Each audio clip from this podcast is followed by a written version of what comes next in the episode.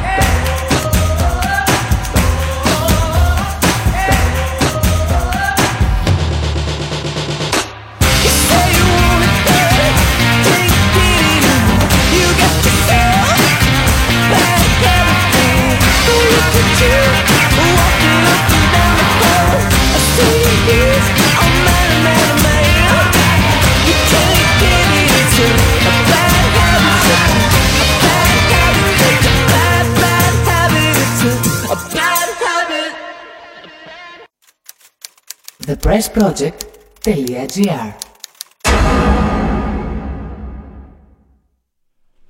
Καλησπέρα σε όλους. Είμαστε ξανά μαζί. Επιτροπή Αλληλεγγύης Στρατευμένων, η δεκαπενθήμερη εκπομπή μας φιλοπορίας στη θεωρία, την ιστορία και τον πολιτισμό. Έχουμε ξεκινήσει ήδη, ε, είναι η δεύτερη εκπομπή σήμερα. Σήμερα δεκατρείς Φεβρουαρίου. Και όπως έχουμε ήδη αναγγείλει, θα ασχοληθούμε με ένα ζήτημα το οποίο ε, έχει ξεκινήσει ήδη και συζητείται πάρα πολύ και στους κυρίαρχους κύκλους, αλλά και στο, και στο κίνημα και στις διαδικασίες, στη βιβλιογραφία και σε ακαδημαϊκό επίπεδο, το οποίο έχει να κάνει με το χίλια οκτακόσια είκοσι ένα. χίλια οκτακόσια είκοσι ένα λέμε μύθοι, και ποια είναι η, η εργαλειοποίησή τους, ποια είναι η, η αξιοποίηση και η λειτουργία τους γενικότερα από τα κυρίαρχα κέντρα καταρχάς, και για να δούμε από εκεί και πέρα και κάποιες προεκτάσεις. Ε, πριν πω ένα πρώτο εισαγωγικό, ε, να πω ότι μαζί μας θα είναι σήμερα καταρχάς ο Νίκος Σμυρνιούλου, μέλος της Επιτροπής Αλληλεγγύης Στρατευμένων και μεταπτυχιακός στο τμήμα Ιστορίας ε, και Αρχαιολογίας. Γεια σου Νικόλα. Καλησπέρα σε όλους και στον καλεσμένο μας. Και επίσης ε, μαζί μας θα είναι και ο Τάσος Κωστόπουλος. Ο Τάσος είναι δημοσιογράφος στην Εφημερίδα των Συντακτών, ε, στον ΙΟ.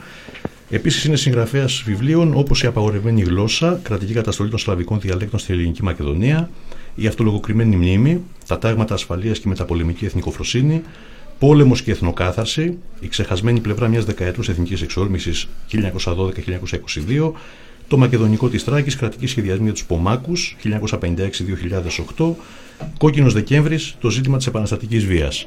Τάσο, γεια σου. Ε, γεια σας. Λοιπόν, ε, πριν ξεκινήσουμε με τις ερωτήσεις μας και με την κουβέντα που θα κάνουμε, να πω καταρχάς και να ξεκαθαρίσω από την αρχή ότι είναι ένα θέμα το οποίο αντικειμενικά ε, θα μας απασχολούσε κάποια στιγμή, και αυτό γιατί ε, είμαστε στα διακόσια χρόνια από την Επανάσταση του χίλια οκτακόσια είκοσι ένα, στην πραγματικότητα μιλάμε για τα διακόσια χρόνια από, την, ε, από, την, από τις προϋποθέσεις της γέννησης και την ύπαρξη του ελληνικού κράτους. Μου έκανε εντύπωση λίγο πριν μπω στην εκπομπή, έβλεπα την, την ομιλία την τελευταία του Κυριάκου Μητσοτάκη σε ένα από τα περίφημα οικονομικά επιτελεία στα οποία δίνει λόγο κατά καιρούς, και αυτός όπως και οι προηγούμενοι πριν από αυτόν, στο οποίο έλεγε ότι στην ερώτηση που δέχθηκε ποια είναι, ποιος είναι ο μεγάλος στόχος του ελληνικού κράτους για τα επόμενα χρόνια τα οποία θα έρθουν, ε, είπε ότι είναι η αυτοπεποίθηση, δηλαδή η επίλυση προβλημάτων ε, κοινωνικών ε, και εθνικής αυτοπεποίθησης στα μεγάλα ζητήματα. Θα ήθελα να πω καταρχάς, να κάνω ένα σχόλιο ότι στην, και μόνο στην τοποθέτησή του φαίνεται ήδη το πόσο πολύ χαμηλά έχει πέσει ο πύχης της στρατηγικής ελληνικής αστικής τάξης και βεβαίως και των αδιεξόδων της. Δηλαδή διακόσια χρόνια έχουμε ζήσει τη μεγάλη ιδέα, έχουμε ζήσει τον αντικομμουνιστικό κίνδυνο που έστησε το ελληνικό κράτος στον εικοστό αιώνα, έχουμε ζήσει μετά τη μεγάλη, την πολύ μεγάλη ιδέα της ένταξης στη μεγάλη ευρωπαϊκή οικογένεια και τον εξυγχρονισμό βεβαίως. Και τελευταία, πλέον μετά την κρίση και τα απόνερά της, έχουμε την αυτοπεποίθηση, εσωστρεφής και ψυχολογικού χαρακτήρα όροι που καλούνται να γεμίσουν τα κενά στην πραγματικότητα μιας γενικότερης δυσκολίας ε, ηγεμονίας, ιδεολογικής και πολιτικής της δεξιάς στην Ελλάδα, και θα έλεγα για μια γενικότερη δυσκολία του πολιτικού συστήματος. Εμείς θα ασχοληθούμε λοιπόν με ένα ιστορικό ζήτημα, αλλά θέλω επίσης να πω ότι το ιστορικό αυτό ζήτημα δεν θέλουμε να το αντιμετωπίσουμε σαν ακαδημαϊκή, χωρίς να υποτιμούμε και την ακαδημαϊκή πλευρά του ζητήματος. Η ακαδημαϊκή πλευρά πάντα έχει να κάνει με την έρευνα και την εμβάθυνση σε αυτά τα οποία ήδη υπάρχουν. Εμείς όμως εδώ θέλουμε να συζητήσουμε τις πολιτικές προεκτάσεις, διότι η ιστορία είναι το ενεργό παρελθόν. Είναι οι ιδέες, οι πράξεις, οι οποίες καθορίζουν και τις συνειδήσεις και το τι κάνουν οι άνθρωποι, οι συλλογικότητες, οι κοινωνικές τάξεις, ολόκληρες κοινωνίες. Κατά συνέπεια, η ιστορία και η συζήτηση γύρω από αυτήν είναι μία μάχη για τη συνείδηση, είναι μία μάχη για τις αξίες.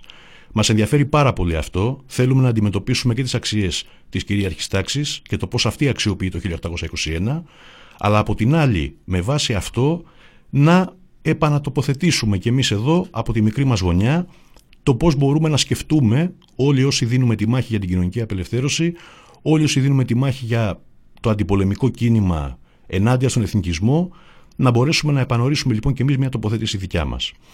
Θα ξεκινήσουμε τη συζήτησή μας αυτή με τον, με τον Τάσο Κωστόπουλο. Με τον Τάσο είμαστε σε τηλεφωνική επικοινωνία, έχει ένα κόλλημα να μπορέσει να είναι εδώ μαζί μας. Είναι όμως μαζί μας σε κάθε περίπτωση με το λόγο του. Καταρχάς, Τάσο, ε, έχουμε δει και τα τελευταία, τα τελευταία γραπτά σου στην Εφημερίδα των Συντακτών, ε, mm-hmm. ασχολείσαι με το ζήτημα. Θα ήθελα να σε ρωτήσω καταρχάς, γιατί να υπάρξει αυτή η πρωτοβουλία χίλια οκτακόσια είκοσι ένα με δύο χιλιάδες είκοσι ένα, γεμίζει κάποιο πραγματικό κενό, έρχεται να παίξει κάποιο ρόλο, ε, πώς να το πούμε, ε, ιστορικό, πολιτικό, οικονομικό, αξιακό, τέλος πάντων, και αν ναι, ποιο είναι αυτό ακριβώς, τι θα έλεγες? Ε, νομίζω ότι εδώ θα πρέπει να διακρίνουμε καταρχήν ανάμεσα στους επίσημους ρητούς και τους ανομολόγητους λόγους που συγκροτείται αυτή η Επιτροπή, όπως συμβαίνει και με κάθε πτυχή άλλωστε της mm-hmm. κρατικής πολιτικής γενικά. Επισήμως υπήρξαν δύο λόγοι για τη συγκρότηση αυτής της Επιτροπής, προβληθήκαν όταν έγινε το καλοκαίρι του δεκαεννιά. Ο πρώτος είναι ένας αυτονόητος λόγος, είναι ο συντονισμός των επαιτειακών εκδηλώσεων που αναμενόταν να, λάβω, να πραγματοποιηθούν στην, για τα διακόσια χρόνια. Όποια και αν ήταν η κυβέρνηση που το κυβερνούσε, mm. ασχέτως βέβαια το, ανάλογα με το τι είχαμε στην εξουσία, τι υπάρχει, θα έδινε και ένα τελείως άλλο χρώμα και ενδεχομένως και μια άλλη αφήγηση. Το δεύτερο, που δεν ήταν και τόσο αυτονόητο, ήταν η επεξεργασία μιας ενιαίας αφήγησης όχι για το είκοσι ένα μόνο, αλλά για τα διακόσια χρόνια του ελληνικού κράτους. Ναι.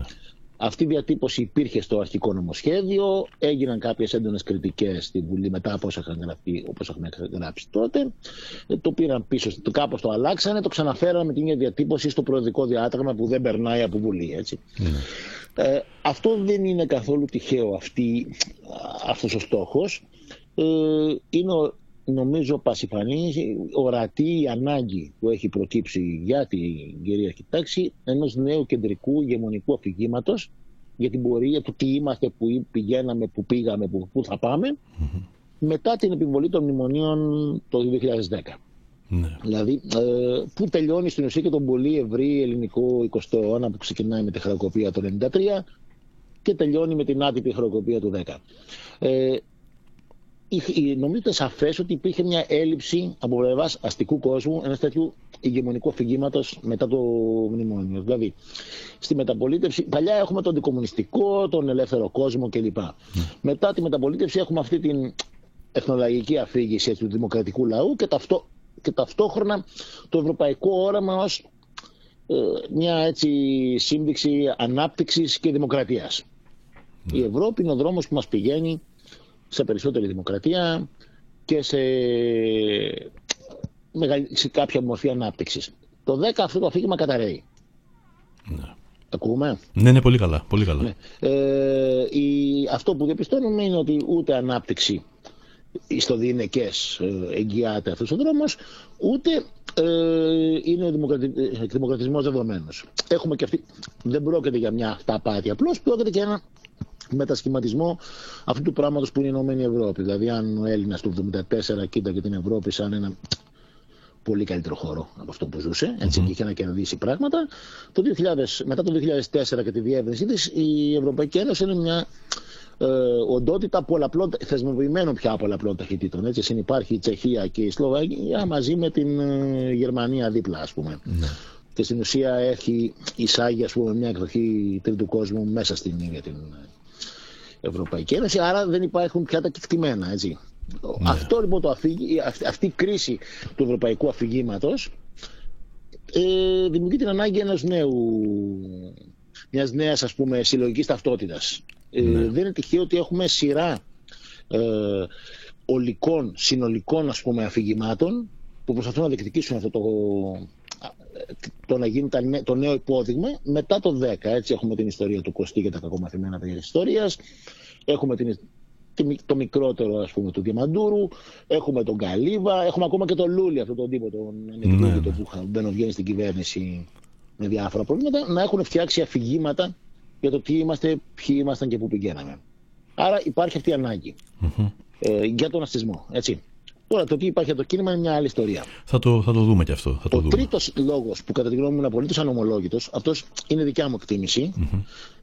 είναι ότι στην αρχή, όταν, προ-πανδημίας, όταν θεσπίζεται αυτή η επιτροπή, ε, λειτουργεί και λίγο, μάλλον δεν ξέρω πόσο το πρόλαβε να λειτουργήσει, αλλά προορίζεται να αποτελέσει και ένα είδος δολώματος για την ευρύτερη διανόηση, ναι. ε, προ, συντηρητική και προοδευτική, με σκοπό είτε τη στρατολόγηση είτε την αδρανοποίησή της στο κυβερνητικό όχημα. Ναι. Δηλαδή χοντρά, χοντρά, αν από το περίφημο έτσι, μαξιλάρι των δις πέφταν, δεν φεύγαν όλα για το, την πανδημία, ε, δεν είχαμε την πανδημία, αλλά μπορούσαν να αποσπάσουν δύο τρία δις και να τα ρίξουν στον εορτασμό, ναι. Αυτό θα δημιουργούσε μια αίσθηση αγοράς και προσδοκίες σε ένα πολύ ευρύτατο κόσμο, το οποίο θα τους έκανε να, μειώ, να χαμηλώσουν, ας πούμε, την ε, αντίθεση στην κυβερνητική πολιτική της βίαιης αναδιάρθρωσης ελληνικής κοινωνίας στην κατεύθυνση που ξέρουμε.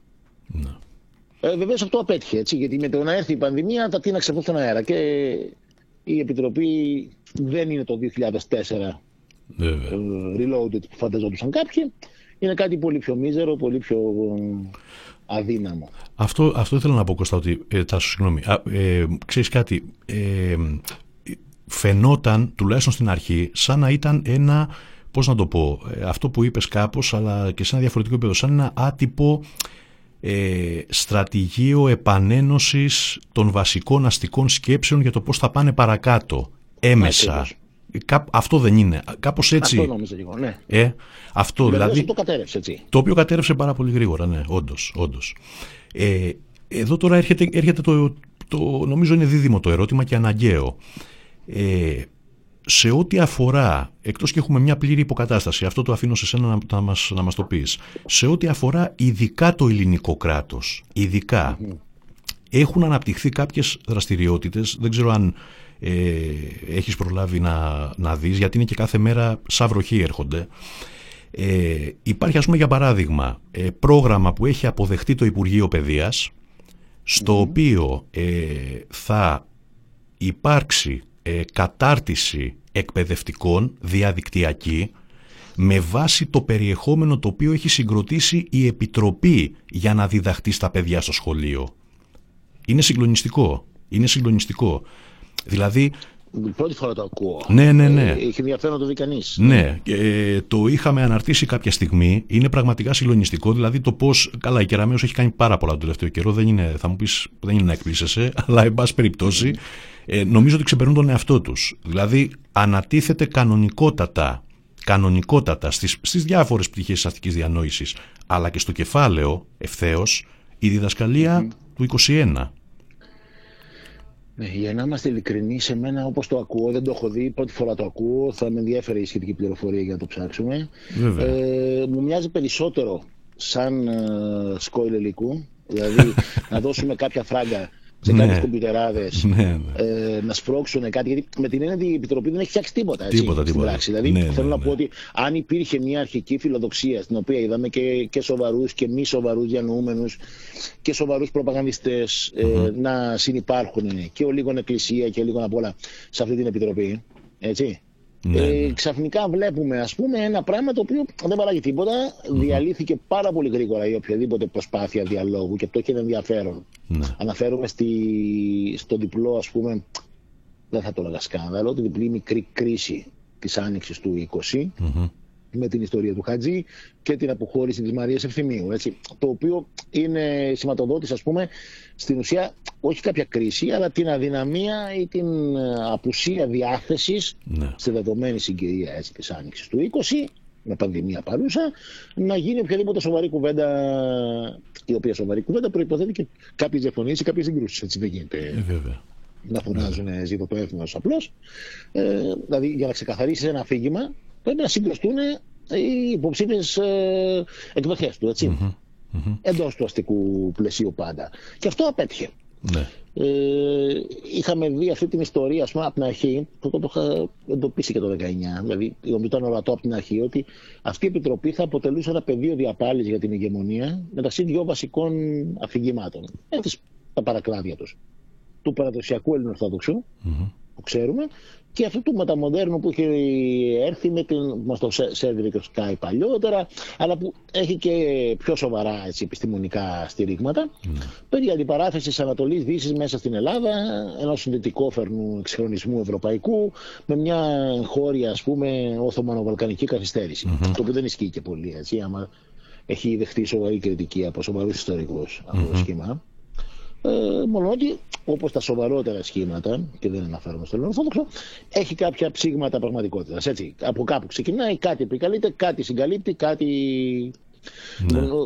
Στην περίπτωση Χατζή, ο Χατζής υπονόμευσε το πρώτο αφήγημα με έναν έτσι πολύ ενδιαφέροντο τρόπο, ναι. ως ντούρος φιλελεύθερος, ε, περιγράφοντας τις σεξουαλικές σχέσεις μέσα στο ναι, ναι. είκοσι ένα κλπ.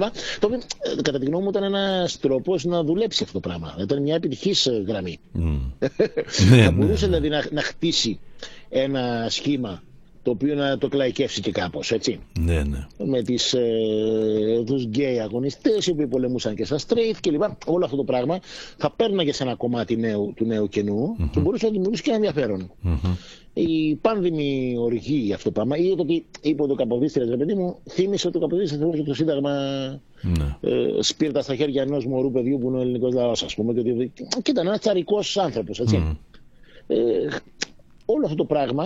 Ε, Οι αντιδράσεις που σηκώθηκε με, αυτή την, με αυτές τις επισημάνσεις και το σχετικό σκάνδαλο, νομίζω ότι έβαλε και φρένο σε όλη τη συζήτηση. Είμαστε και στο είκοσι, ναι. στο φουλ της πανδημίας, δηλαδή ο κόσμος έχει ασχοληθεί με πιο σοβαρά ζητήματα mm-hmm. από τέτοιους καυγάδες. Χαρακτηριστικό είναι ότι ο Τάκης Θεοδωρόπουλος, έτσι ο πρίτανης εντός του συγκρότημα του Σαλαφούζου της Αντίδρασης, ναι, ναι. πήγε και είπε για τα λιμπάν του κοσμοπολιτισμού κλπ. Αυτό πονέκρωσε ναι, ναι. την συζήτηση και σε συνδυασμό με την απουσία κονδυλίων, που νομίζω είναι εξίσου ή ακόμα πιο βασικό, έτσι, mm-hmm. ε, καταρχήν απέδειξε πόσο εσωτερικό διάλογο αντέχει έτσι, ο mainstream εθνικισμός. Ναι. Ε, δεν, δεν, δεν έχει κανέναν διάλογο στην πράξη. Σε αντίθεση με τον δέκατο ένατο αιώνα που ο ελληνικός εθνικισμός, επειδή ακριβώς είχε πράγματα, διακυβεύματα σοβαρά μπροστά του, ε, έπαιζε σαν ένας υποεμπεριαλισμός στην περιοχή, δυνητικός τουλάχιστον, ε, σήκωνε πολύ περισσότερη κουβέντα yeah. όποιον τον έχει παρακολουθήσει. Yeah. Και καταλήξαμε σε αυτό το, επειδή υπάρχουν και κονδύλια, τον εορτασμό do it yourself, ας πούμε, yeah, yeah. που κυριαρχεί περισσότερο ένας βλαχοδημαρχισμός και ένας έτσι λίγο μεταμοντέρνος κουντισμός. Μου θυμίζει πάρα πολύ τη συζήτηση του εβδομήντα ένα, ας πούμε, έτσι, του Έλληνος ο Τράχυλος κλπ. Mm. Ε, και όλα τα μέλη είναι καταπληκτικά. Είχα γράψει και ένα σχετικό άρθρο με βάση τα δελτία τύπου της Επιτροπής. Mm. Όπως ξέρουν που το μόνο ουσιαστικό έτσι, προϊόν που έβγαλε προς τα έξω.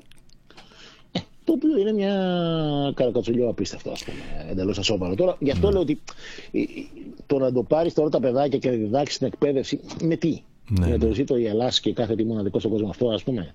Mm. Το ξαναζεσταμένο, δεν είναι τυχαίο ας πούμε, ότι αν το δύο χιλιάδες τέσσερα, επειδή υπήρχαν κονδύλια, δυναμική και μια δυστυχώς πολύ μεγάλη κοινωνική νομιμοποίηση mm-hmm. αυτού του εγχειρήματος, εκείνου του εγχειρήματος, παρήγαγε και κάποια πράγματα ας πούμε αισθητικά υπεραποδεκτά, όπως ήταν η ιστορία του Παπαϊωάννου στο άνοιγμα και το κλείσιμο, έτσι. Mm-hmm. Που έκανε τον Παπαγικόπουλο ένα έτσι, αρκετά αισθητικά προωθημένο θέαμα. Ναι. Ε, τώρα, αν συγκρίνει κανείς το άνοιγμα της Ολυμπιάδας με τη, το περίφημο ντι βι ντι, ας πούμε, βιντεάκι, με το τραγούδι του Σαββόπουλου στο στάδιο, ναι, ναι. βάζει τα γέλια, έτσι. Ναι, ναι. Είναι μια κακόγουστη προσπάθεια απομίμησης, φθηνιάρα, αστεία. Παρατάξανε πενήντα δαπίτες, ας πούμε, δαντυμένους κάπως, ναι. να παριστάνουν το... Είναι μια φρική. Να σε ρωτήσω, Τάσο, κάτι άλλο. Ε, γιατί είναι τώρα, έχεις ανοίξει διάφορα ζητήματα.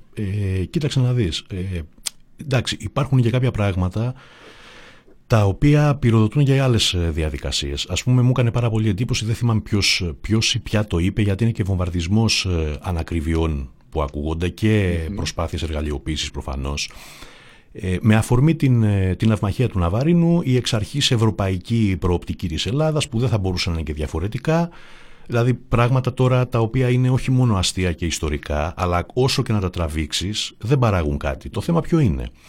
Είναι όμως ότι πυροδοτούν, ε, και θα ήθελα να το σχολιάσεις λιγάκι και τα χαρακτηριστικά και το πώς το βλέπεις, πυροδοτούν την επανεμφάνιση ενός ακραίου δεξιού λόγου, ο οποίος εμφανίζεται να υποστηρίζει μία αμόλυντη Ε, εθνική επανάσταση, ε, παλικαράδες, δηλαδή, βέβαια σε μια σύμπλεξη έτσι, εννοείται ε, πατριαρχικού εθνικού λόγου ε, μέχρι το τέρμα, αλλά θα ήθελα να το σχολιάσεις λιγάκι, δηλαδή προσπαθούν κάπως να ξαναμπούν από το παράθυρο σε μια κουβέντα τέτοια.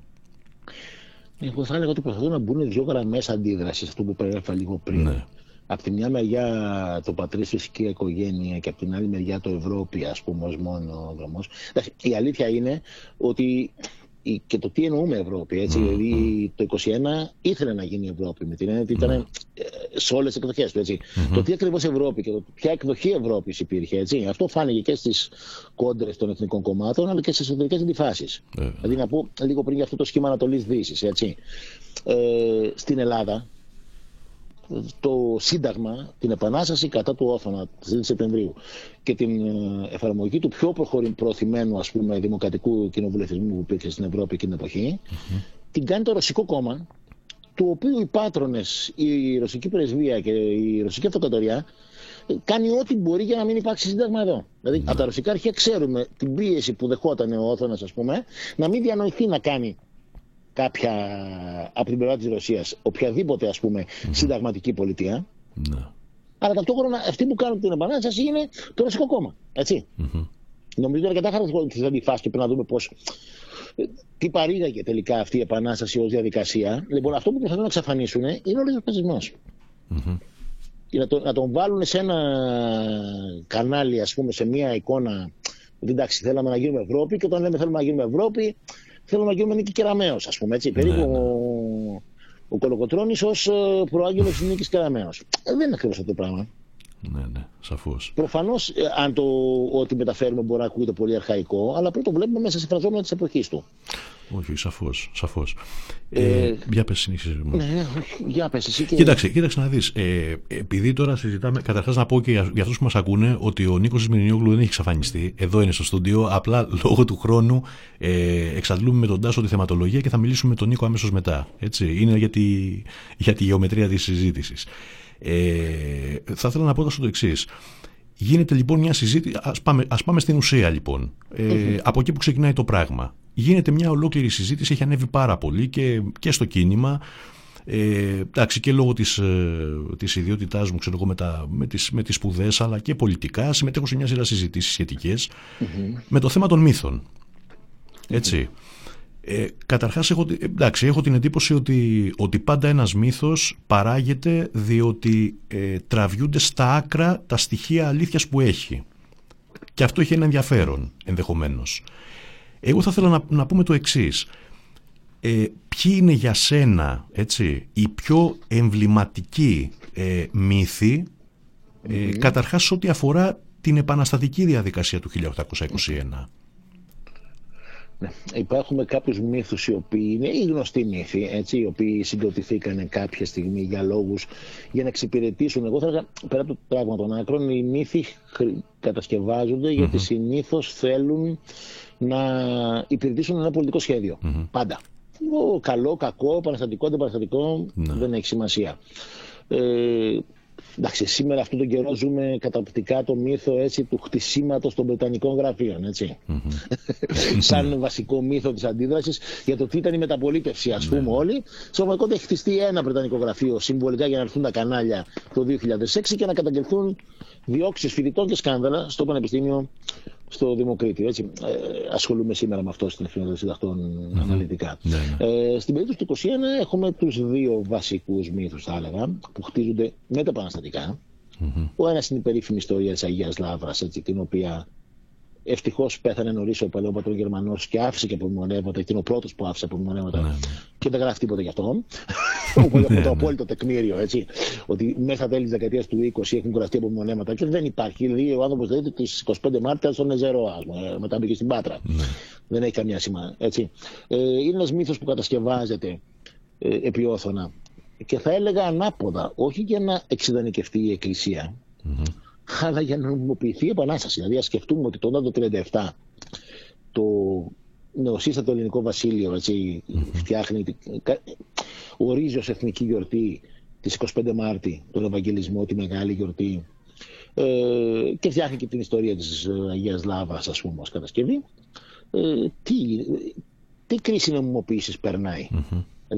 Είναι μια κλασική μεταπαναστατική κρίση νομιμοποίησης. Δηλαδή, έχουμε μια χώρα, ένα κράτος που φτιάχνει, που έχει φτιαχτεί ως απόλυτη μοναρχία, mm-hmm. με γερμανικό στρατό, με σχέδια τα οποία είναι κάτι αδημοσίευτο και μαζικού επικισμού. Δηλαδή, οι εθνικές γέες να δοθούν σε Γερμανούς επίκους για να μας κάνουν ανθρώπους. Mm-hmm. Ε, δεν περπατήσαν αυτά. Ε, γενικώς είναι μια εποχή όπου η... για τους ανθρώπους που ζήσαν την επανάσταση δεν είναι απαραίτητη η πολύ θετική αίσθηση της έκβασής της. Ναι, ναι. Ε, έχουμε το ότι στις ψηλές θέσεις του κράτους έρχονται οι φαναριώτες και ιδίως αυτοί που δεν έχουν πάρει μέρος στην επανάσταση, mm-hmm. γιατί ένα κράτος σύγχρονο χρειάζεται ειδικευμένο δυναμικό που δεν υπάρχει στην απελευθερωμένη ζώνη, ναι. και οι κατώτερες λειτουργίες που μπορούσαν να καλυφθούν, οι στρατιωτικές κυρίως, σαν τους επαναστάτες, τις παίρνουν οι Γερμανοί που έρχονται από την Βαβαρία. Έτσι. Ναι. Οπότε, άρα, επιχειρείται μια νομιμοποίηση, νομίζω, του εθνικού κράτους δια της Εκκλησίας με δεδομένη τη θρησκευτικότητα του κόσμου τότε. Ναι. Ε, βεβαίως στην πορεία, όταν πια το κράτος έχει νομιμοποιηθεί στη συλλογική συνείδηση και όταν η εθνική συνείδηση έχει πια εμπεδοθεί και τα καλά σε όλα τα κοινωνικά στρώματα, λειτουργεί ανάποδα. Και όταν η πρόοδος, η, η πνευματική, η ηλική κλπ. Αποδομεί σιγά σιγά την, το κύρος της Εκκλησίας σε μεγάλο μέρος του πληθυσμού, ναι. εικοστή πέμπτη Μάρτη λειτουργεί ανάποδα. Ο δεύτερος μύθος είναι το κρυφό σχολείο, που επίσης κτίστηκε για να εξυπηρετήσει λειτουργικούς σκοπούς στη διάρκεια της Επανάστασης. Ναι. Αυτό το είχε αποδείξει ο Αλκισαγγέλου. είναι διάφορα γράμματα προς φιλέλληνες, mm-hmm. ε, ακριβώς για, ε, για να παίξουν, ας πούμε, σε αυτή την εντύπωση που υπάρχει στην Ευρώπη της απόλυτης, ας πούμε, καθυστέρησης, η οποία οφείλεται στον τουρκικό ζυγό, στον οθωμανικό ζυγό. Mm-hmm. Έτσι, και ότι η προϋπόθεση, ας πούμε, ε, της επιστροφής των φώτων στην αρχαία τροσκητίδα κλπ. κλπ. είναι να φύγει ο οθωμανικός ζυγός. Mm-hmm. Είναι ένα, μια πολιτική, έτσι, επιταγή, ε, μια, μια πολιτική στόχευση η οποία νομιμοποιεί, ας πούμε, σε εκείνη τη συγκυρία και μια, έτσι, τέτοιου τύπου λαθροχειρία. Mm. Μετά πάλι εμπεδώνεται ακριβώς επειδή αποδεικνύεται λειτουργική και προωθείται με όλο το μηχανισμό. Θα έλεγα περισσότερο όμως τις τελευταίες δεκαετίες. Mm. Δηλαδή, τις τελευταίες δεκαετίες έχουμε μια έκρηξη κρυφών σχολιών που ανακαλύπτονταν σε όλη την Ελλάδα στα πλαίσια του εσωτερικού τουρισμού πια. Έτσι. Έχει σημασία mm. ότι η κινητήρια δύναμη, όταν το κράτος πια εξυγχρονίζεται τη δεκαετία του εξήντα και αρχίζει να μην το να λέει, εντάξει, παιδιά, δεν υπήρχε κρυφό σχολείο, υπήρχε κοινωνικός διαφωτισμός πιο πριν και υπήρχαν και διάφορα. Έτσι, και, και το ότι τα γράμματα στα χάλια τους δεν είχαν να κάνουν με τα κακή Τουρκία, το είχαν να κάνουν με κοινωνικούς λόγους, ας πούμε. Και η Εκκλησία παίζει και ένα ρόλο εκεί πέρα αρκετά σημαντικό στο να το κρατάει χαμηλά το πράγμα, αλλά και τις κοινωνικές λειτουργίες που κάλυπτε, ας πούμε, η μόρφωση, τις περιορισμένες τότε. Όταν αρχίζει λοιπόν το κράτος και η επίσημη διανόηση το συζητάει αυτό, εμφανίζεται ο εσωτερικός τουρισμός και κάθε μοναστήρι φτιάχνει από ένα στιγμή, mm-hmm. θυμάμαι στη Χρυσοσκαλίτης, ένα πολύ χαρακτηριστικό που έχουν και τη σημαία μαζί, mm-hmm. η οποία σημαία είναι μάλιστα αυτή που καταργήθηκε το εβδομήντα τόσο. Ah, ναι, ναι, ναι. Δηλαδή είναι η βαλιά, ας πούμε, με τον ένα μεγάλο σταυρό, mm-hmm. το οποίο ή είναι το ανάποδο, μπορεί να κάνω και λάθος, θα μην το θυμάμαι καλά, και να είναι αυτή που εμφανίστηκε μετά το εβδομήντα επτά, όποτε η πρώην ναυτικού, ας πούμε. Ναι, ναι. Ε, τέλος πάντων, γεμίζει ο τόπος κρυφά σχολεία, τα οποία βεβαίως ένα κομμάτι του κόσμου τα βλέπει μπροστά του, σου λέει εδώ υπήρχανε. Ναι, ναι. Έτσι. Έχω, έχει ενδιαφέρον να δούμε πώς κατασκευάζονται, ας πούμε, πώς η μύθη, ο μηχανισμός εμπέδωσης των μύθων αλλάζει. Mm-hmm. Και από το σχολείο, τη λογοτεχνία, τον πίνακα του Γκίζη, περνάμε, ας πούμε, και σε αυτοματισμούς do it yourself, ας πούμε. Το έφερες πολύ ωραία, γιατί αυτό ακριβώς το ήθελα, ήθελα να το πάμε εκεί, ειδικά με αφορμή αυτά που είπες με τη, με τη λειτουργία της σημαίας κλπ.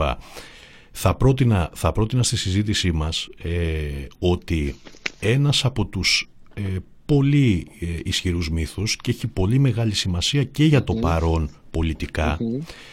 ε, είναι αυτό το οποίο ε, μαθαίνουμε από το σχολείο και μάλιστα ε, το μαθαίνουμε και μέχρι να φύγουμε από το σχολείο, δηλαδή είναι ανεξαρτήτως ηλικίας, το οποίο είναι το εξής, είναι η εθνική ενότητα.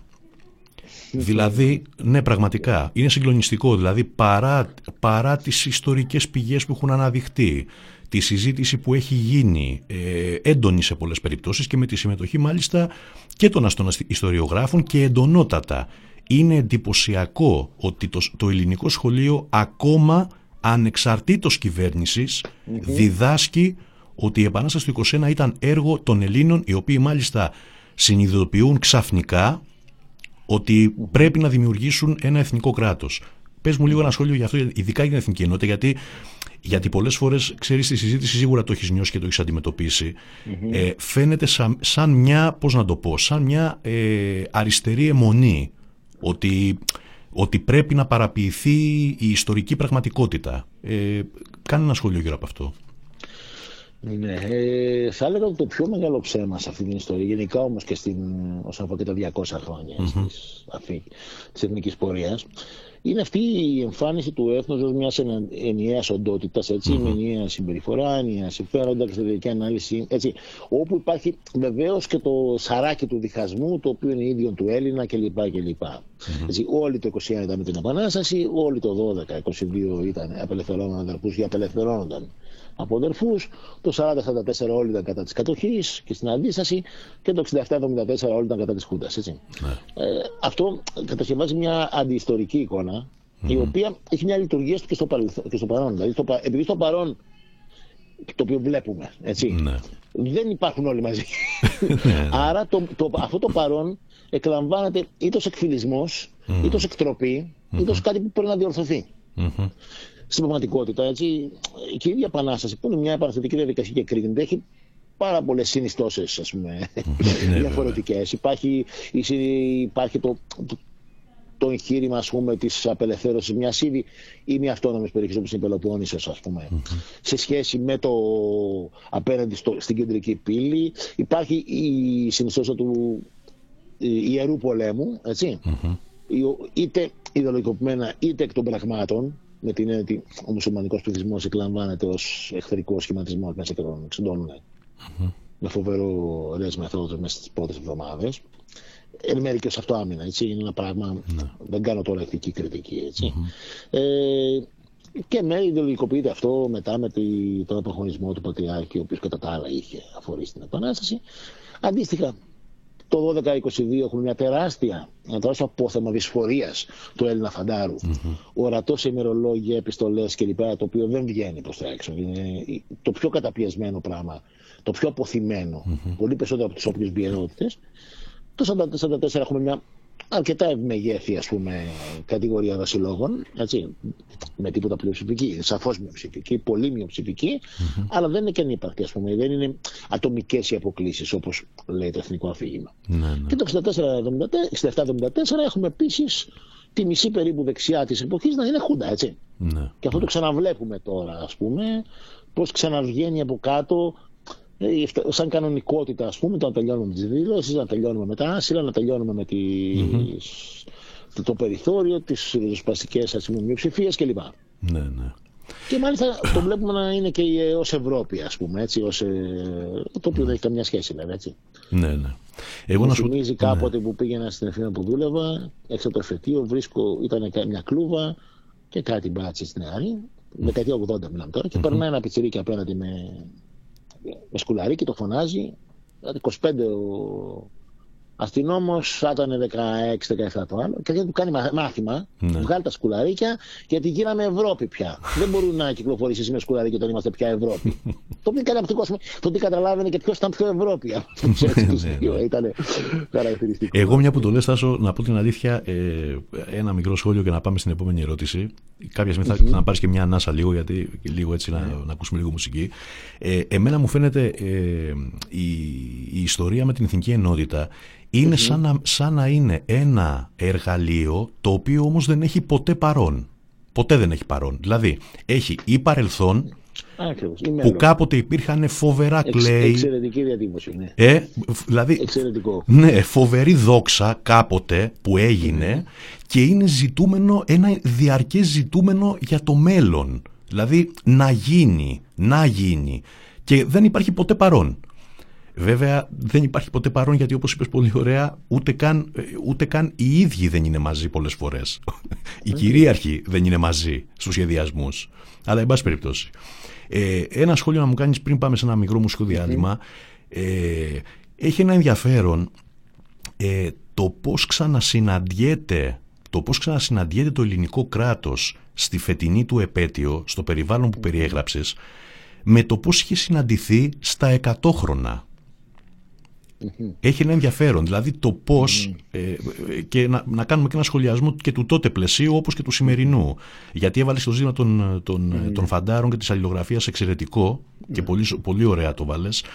Ε, ας πούμε στα εκατόχρονα είμαστε στις παραμονές, ε, πώς να το πω, της καταστροφής. Στο, στο κορύφωμα. Στο κορύφωμα, ακριβώς. Είμαστε, βαδίζουμε προς την Άγκυρα. Έτσι, ακριβώς, ακριβώς. Για, για πες λίγο. Ε, λοιπόν, καταρχήν εγώ νομίζω ότι είναι εμβληματική, όχι μόνο τα εκατόχρονα, τα πενηντάχρονα, τα πενηντάχρονα έχουμε το χίλια οκτακόσια εβδομήντα ένα, mm-hmm. ε, έρχεται το σκήνομα, τα υπολείμματα, τα κόκαλα σωστά, σωστά. του Γρηγορίου του Πέμπτου από την Οδυσσό. Μάλιστα γι' αυτό το λόγο η Επανάσταση γιορτάζεται στις είκοσι μία είκοσι δύο Απριλίου mm. και όχι Μαρτίου, είκοσι πέντε Απριλίου. Ναι, ναι. είκοσι πέντε Απριλίου για να προλάβουν να έρθουν, αλλά για να συμπέσει και στις είκοσι τρεις με την ονομαστική γιορτή του Βασιλιά Γεωργίου. Mm-hmm. Θα πάνε όλα πακέτο. Ε, ποιο είναι το χαρακτηριστικό, παραγγέλνουν και ένα άγαλμα του Γεωργίου του Γρηγορίου του Πέμπτου. Ναι, ναι, ναι. Έχουν και ένα Ρήγα, ο οποίος θα το βάλουν πολύ αργότερα, έτσι, γιατί είχε αφοριστεί κιόλας. Ναι. Και στην ουσία με τι συμπίπτει αυτό, έτσι. Το εβδομήντα έχουμε την βουλγαρική εξαρχία, το εβδομήντα ένα το σχίσμα, δύο το σχίσμα. Mm-hmm. Δηλαδή στην ουσία έχουμε τη φάση που ο ελληνικός εθνικισμός πάβει να είναι αυτό που ήταν μέχρι τη δεκαετία του χίλια οκτακόσια εξήντα, δηλαδή μια δύναμη ε, φιλελεύθερης, ας το πούμε κάπως, ανατροπής mm-hmm. ε, στα Βαλκάνια, μια επαγγελία ελευθερίας, mm-hmm.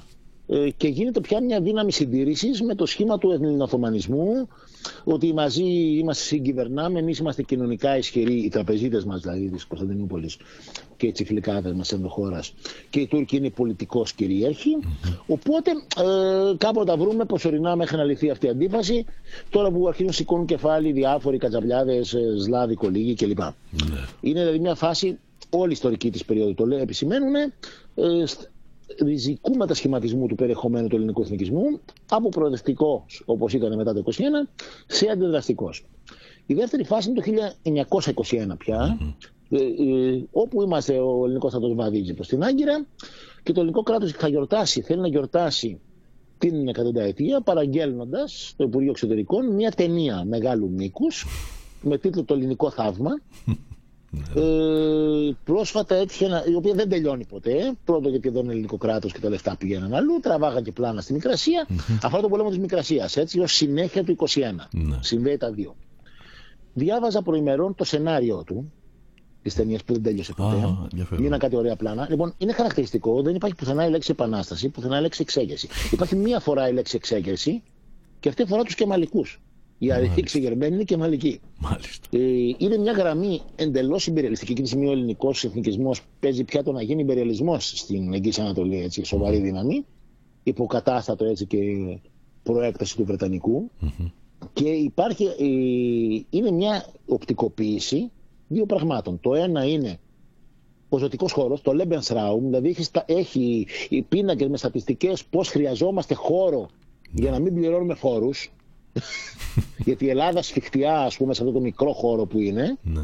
και αυτή η ασφιξία μετατρέπεται σε φορολογική υπερφόρτωση του μέσου μικροαστού mm-hmm. και είναι ο ήρωας, ας πούμε, ο οποίος είναι ένας μικρομεσαίος αστός, δηλαδή έχει πυρέτρια, έχει τραπεζικές καταθέσεις, έχει τέτοια, ας πούμε, και πηγαίνει να πολεμήσει ως εθελοντής για να μεγαλώσει το κράτος και να βελτιώσει και τη ζωή του ως ανώτερης ράτσας, έτσι. Mm.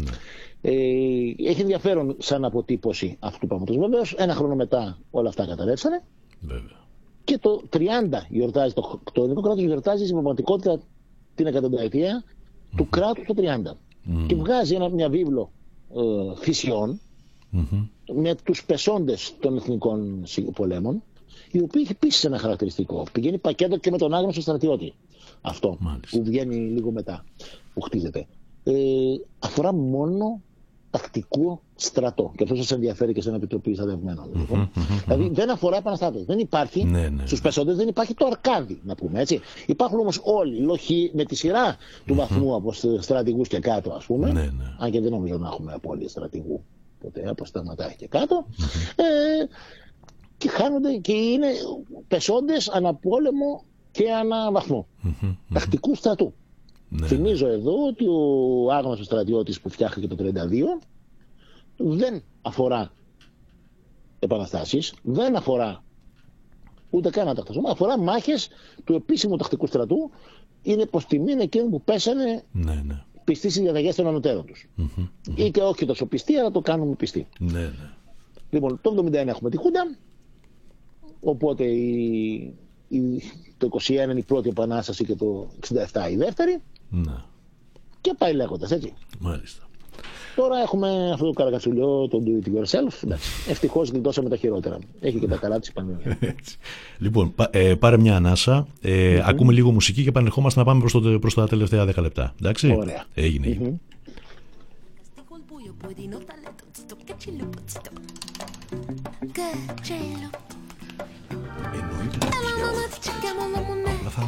Chiamo il papà, ti mangi tutto intero nella nota scura, ti fa la puntura, ti fa la puntura, ti fa la puntura, ma passa per il buio senza paura, ma passa per il buio senza paura. Poi all'improvviso ti arriva l'età di amare follemente l'uomo che non va, non ci aveva disciuta né di qua né di là, tua madre pregherà, tuo padre griderà. L'amante poi si butta giù da fabbricato, perché quello che è facile diventa complicato. Ho detto che la vita è dura, che la vita è dura, che la vita è dura, ma passa per l'amore senza paura, ma passa per l'amore senza paura.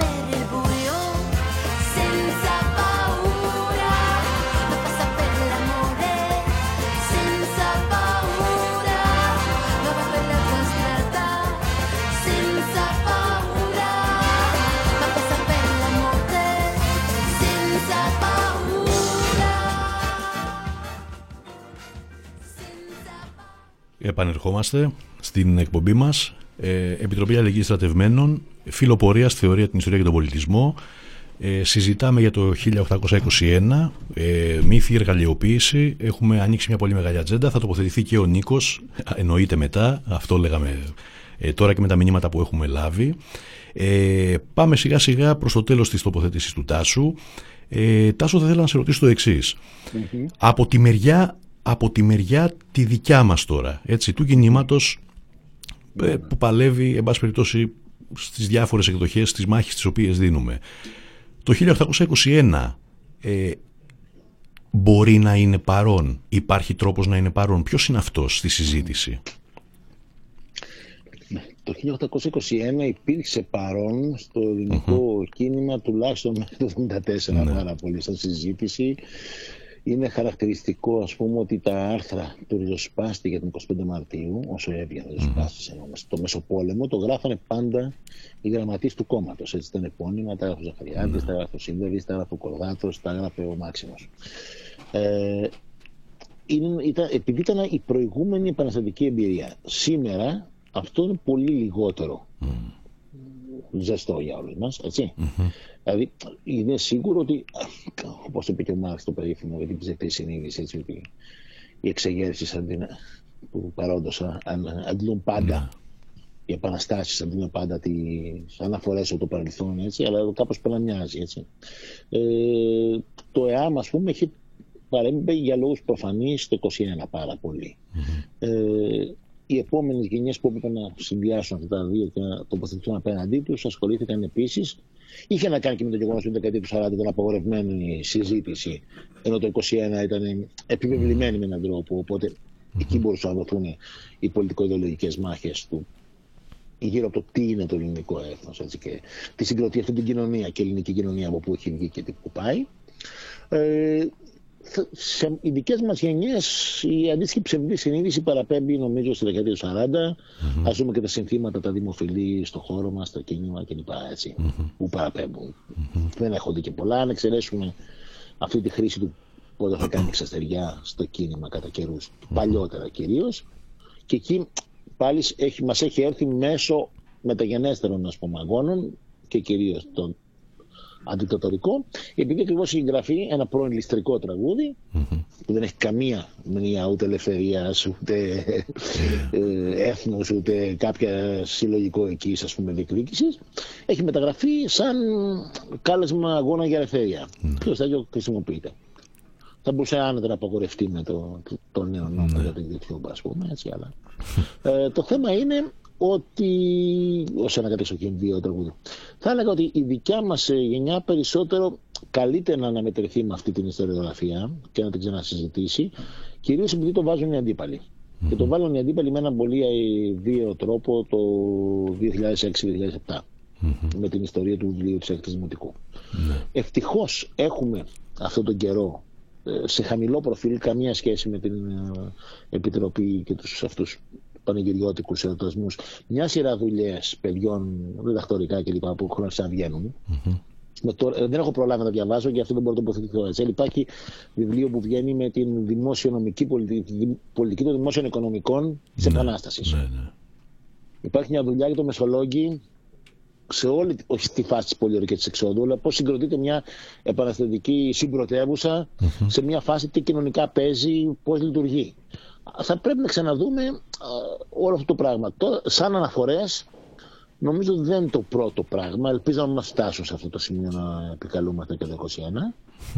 ε, και κυρίως έχει να κάνει με το πώς αντιμετωπίζουμε τον ελληνικό εθνικισμό. Ναι.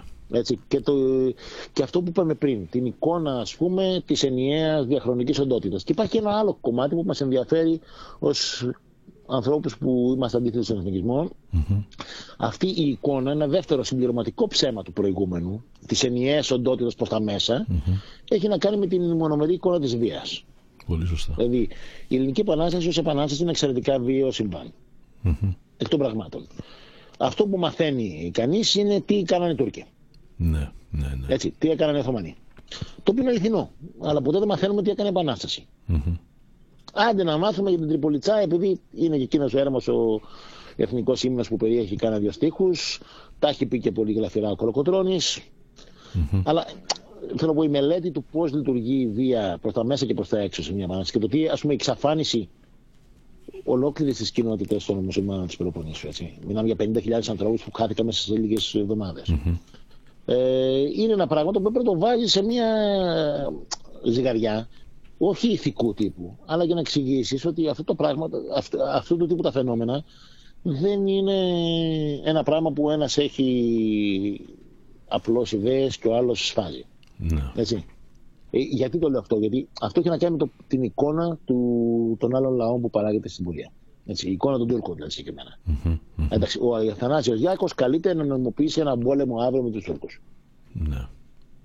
Και πρέπει ναι. να, το, να ιστορικοποιούμε. Δηλαδή, ε, είναι λίγο πιο δύσκολο. Δεν είναι η επίκληση που θα καλεί, πει κανείς για το Πολυτεχνείο του χίλια εννιακόσια πενήντα τρία, ε, για το Μάιο του εξήντα οκτώ, για τα κινήματα της μεταπολίτευσης, που είναι ιστορικές αναφορές που λειτουργούν ως έμπνευση.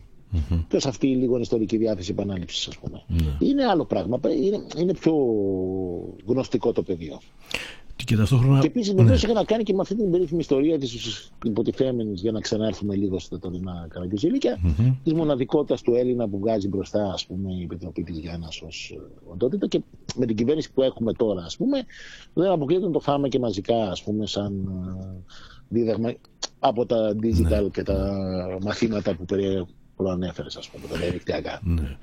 Και, αυτό... ναι, ναι, έχεις δίκιο, ναι. Και εδώ νομίζω είναι ένα ζήτημα που πρέπει να το δούμε κάπως, γιατί υπάρχουν, μέσα από αυτή την ιστορία του είκοσι ένα βγαίνουν και κάποια πράγματα, για να επανέλθω, τα οποία είναι πολύ επίκαιρα. Δεν αφορούν το είκοσι ένα ως τέτοιο μόνο, mm-hmm. αφορούν την, την, την παρακαταθήκη του. Τι θέλω να πω? Η μοναδικότητα, ας πούμε, ως οντολογικό, βιολογικό φαινόμενο, προφανώς είναι ένας μύθος. Έτσι. Mm-hmm. Το βλέπουμε ότι αρκούν μια-δύο γενιές, ανθρώπους που έρχονται από τη Νορβηγία μέχρι τις Φιλιππίνες να ζήσουν εδώ, πώς γίνονται απολύτως Έλληνες, έτσι, εντάσσονται σε μια κουλτούρα πλήρως. Ε, βεβαίως και ο ελληνικός κοινωνικός σχηματισμός, όπως και κάθε άλλος κοινωνικός σχηματισμός, έχει μια μοναδικότητα με την έννοια ότι παρουσιάζει ένα συνδυασμό από ιδιαίτερα χαρακτηριστικά που προκύπτουν από τις συνθήκες που τον έχουν συγκροτήσει στην νεαρή κοινότητα, έτσι, από τη δικιά του ιστορία. Στην Ελλάδα έχουμε ένα χαρακτηριστικό, θα μπορούσε, ένα πράγμα το οποίο θα μπορούσαμε να είμαστε περήφανοι για τους πραγματικούς μας προγόνους, ενώ τους προπαππούδες των προπαππούδων μας, έτσι, όχι τον Μεγάλο Αλεξανδρό και τον Περικλή. Mm-hmm. Ε, ποιο είναι αυτό? Όσα ποτε, όσα... Εξαιτίας του λόγου ότι το ελληνικό κράτος χτίστηκε ως προϊόν επανάστασης, ασχέτως αν αυτή τελικά έγινε νικηφόρα χάρη και στην ξένη επέμβαση, αλλά η επανάσταση είναι το βασικό, ότι είναι μια εξέγερση η οποία αντέχει επτά χρόνια. Έτσι. Mm-hmm. Ε, Έχουμε, είμαστε η χώρα μετά το χίλια εννιακόσια σαράντα τέσσερα, γι' αυτό είπα πιο πριν για την τρίτη Σεπτέμβρη, η πρώτη χώρα της Ευρώπης, αν εξαιρέσουμε την περίοδο του Ροβεσπιέρου στη Γαλλία που είναι πολύ ιδιαίτερη, mm-hmm. που εφαρμόζει την καθολική ψηφοφορία των ανδρών βεβαίως, αλλά καθολική. Mm-hmm. Έτσι. Ε, αυτό τι παράγει? Παράγει αυτό το οποίο βρίζει ο αθλητισμός σήμερα. Παράγει το λεγόμενο πελατειακό κράτος, mm-hmm. δηλαδή σχέσεις εκπροσώπησης αυτού του κοινοβουλευτισμού του δέκατου ένατου αιώνα. Mm-hmm. Δεν μπορούμε να υπάρχει άλλος, έτσι. Με τα λαϊκά στρώματα, μικροαστικά κυρίως, αλλά κατώτερα μικροαστικά, αγρότες κλπ. Το οποίο μπλοκάρει την άσκηση έτσι βίας και για πρωτογενής συσσόρευση. Mm-hmm. Δεν μπορεί να γίνει. Ο μη εξυγχρονισμός της ελληνικής κοινωνίας, το ότι δεν υπήρξε πρωτογενής συσσόρευση, δεν δέχτηκαν μεγάλες βιομηχανίες, μεγάλες, οφείλεται εν μέρει στο ότι δεν το θέλανε και οι ξένοι πάτρονες, αλλά οφείλεται και στην, στο γεγονός ότι εδώ πέρα οι λαϊκές τάξεις εμποδίσανε την απόλυτη υπερεκμετάλλευσή τους. Mm-hmm. Ακριβώς επειδή ήταν ένοπλες, ως αποτέλεσμα της Επανάστασης. Δεν αφοπλίστηκαν ποτέ, έτσι. Mm-hmm. Και ψηφίζανε. Ψηφίζανε από πολύ νωρίς. Εξού και η Ελλάδα, σε αντίθεση με μια σειρά άλλες χώρες, η μάχη γύρω από την ψήφο, τη δημοκρατία, τον κοινοβουλευτισμό ήταν μια μάχη την οποία παίζανε οι λαϊκές τάξεις. Mm-hmm. Πάρα πολύ. Οι κοινωνικοί αγώνες στραφήκανε γύρω από την πολιτική δημοκρατία και το εκλογικό δικαίωμα. Mm-hmm. Και αυτό το βλέπουμε, ας πούμε, στην αντίδραση του τέλους του. Ήδη από τον δέκατο ένατο αιώνα, από το δεύτερο μισό, έχουν μια τεράστια, ας πούμε, κατακραυγή για αυτό το λαϊκισμό, το πελατειακό κράτος, το πώς, ας πούμε, δεν μπορεί να στηθεί η σοβαρή Ευρώπη εδώ. Mm-hmm. Ε, είναι χαρακτηριστικό αυτό που λέει κάποια στιγμή ο Παρικόπουλος, ότι δυστυχώς έχουμε γεννηθεί από επανάσταση και δεν μπορούμε να την πάρουμε πίσω τελείως. Έτσι. Είναι εγγραφές οι οποίες αξίζει να δούμε, ας πούμε, πώς επαναγωνιμοποιούνται σε μια σειρά άλλες ε, mm-hmm. συνστο, ε, συγκυρίες. Ναι, ναι. Δηλαδή αυτό που ερμήνε, είπε κάπως, ας πούμε, ο Σμωρώνας ως ε, η επαναστατική ουσία του Έλληνα, που δεν αφορά βέβαια τον Έλληνα, έτσι, αλλά αφορά μεγάλα κομμάτια της κοινωνίας τα οποία αντιστέκονται. Αυτές οι αντιστάσεις μπορούν να πάρουν ακόμα και την δραστική μορφή κάποιες φορές. Mm-hmm. Και είναι ε, έτσι, η πρώτη μεγάλη εξέγερση στην Αθήνα, είναι η εξέγερση των Ευαγγελικών. Mm-hmm. Το χίλια εννιακόσια ένα, ενάντια στη, στο να μας καλάσουν τις γραφές. Ναι, ναι. Και η οποία έχει ένα κοινωνικό βάρος όμως αντιεξυγχρονιστικό, έναν κόσμο ο οποίος νιώθει ότι πάνε του, να τον τζακίσουν μετά την χρεοκοπία. Mm-hmm. Εντάξει, και δεν υπάρχει αριστερά να μπει και να μπολιάσει. Ναι. Ναι, ναι. Αλλά είναι το πώς, ας πούμε, αυτές οι λαϊκές αντιστάσεις, η... κάποια πολιτική πρωτοπορία, στο βαθμό που υπάρχει κάτι τέτοιο, μπορεί να πάει κάτω στις μάζες και να ζυμωθεί μαζί τους. Mm-hmm. Και εδώ γυρνάμε πάλι στο ζήτημα, ας πούμε, της, ε, για να κλείσω με αυτό, mm-hmm. της ιστοριογραφίας, ότι υπάρχει μια ευθύνη κάπου, νομίζω, της προοδευτικής διανόησης που παρακαδημάησε τα τελευταία χρόνια, έτσι, και σνόμπαρε λίγο mm-hmm. τη μαζική δουλειά στη δημόσια ιστορία. Mm-hmm. Τώρα τελευταία έχουμε να το καταλαβαίνουμε, αφήνοντας, ας πούμε, στην αντίδραση όλο το πεδίο να παίζει με αυτό. Mm-hmm. Και να συγκροτεί, ας πούμε, τη συλλογική συνείδηση σε πολύ κακή κατεύθυνση. Μάλιστα. Λοιπόν, πολύ ωραία. Τάσο, ε, έχεις ολοκληρώσει? Οκ. Okay. Mm-hmm. Είμαστε εντάξει. Αυτό, δεν έχω να πω. Έγινε, έγινε. Λοιπόν, ωραία. Τάσο, ευχαριστούμε πάρα πολύ. Ευχαριστώ πάρα πολύ. Πολύ ωραία κουβέντα. Ε, καλή συνέχεια. Έγινε, να είσαι καλά. Εμείς συνεχίζουμε στη δεύτερη ώρα μας. Θα πάμε σε ένα μικρό μουσικό διάλειμμα. Ε, Νίκος Σμυρνιούλου από την Επιτροπή Αλληλεγγύης Στρατευμένων, μεταπτυχιακός του Τμήματος Ιστορίας και Αρχαιολογίας. Ε, θα συζητήσουμε μαζί για αυτά, αλλά και για κάποια άλλα πράγματα τα οποία ε, έχουν να κάνουν και με την παρέμβαση τη δική μας στα πολιτικά πράγματα. Άρα λοιπόν, λίγη μουσική και επανερχόμαστε.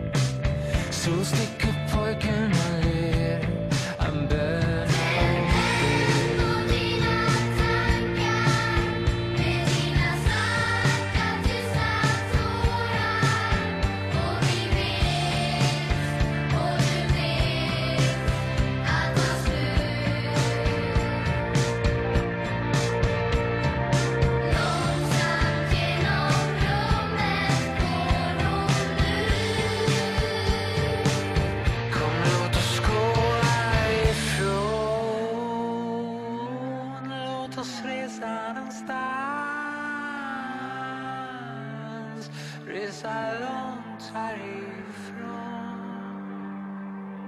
Lotus we own some for sure.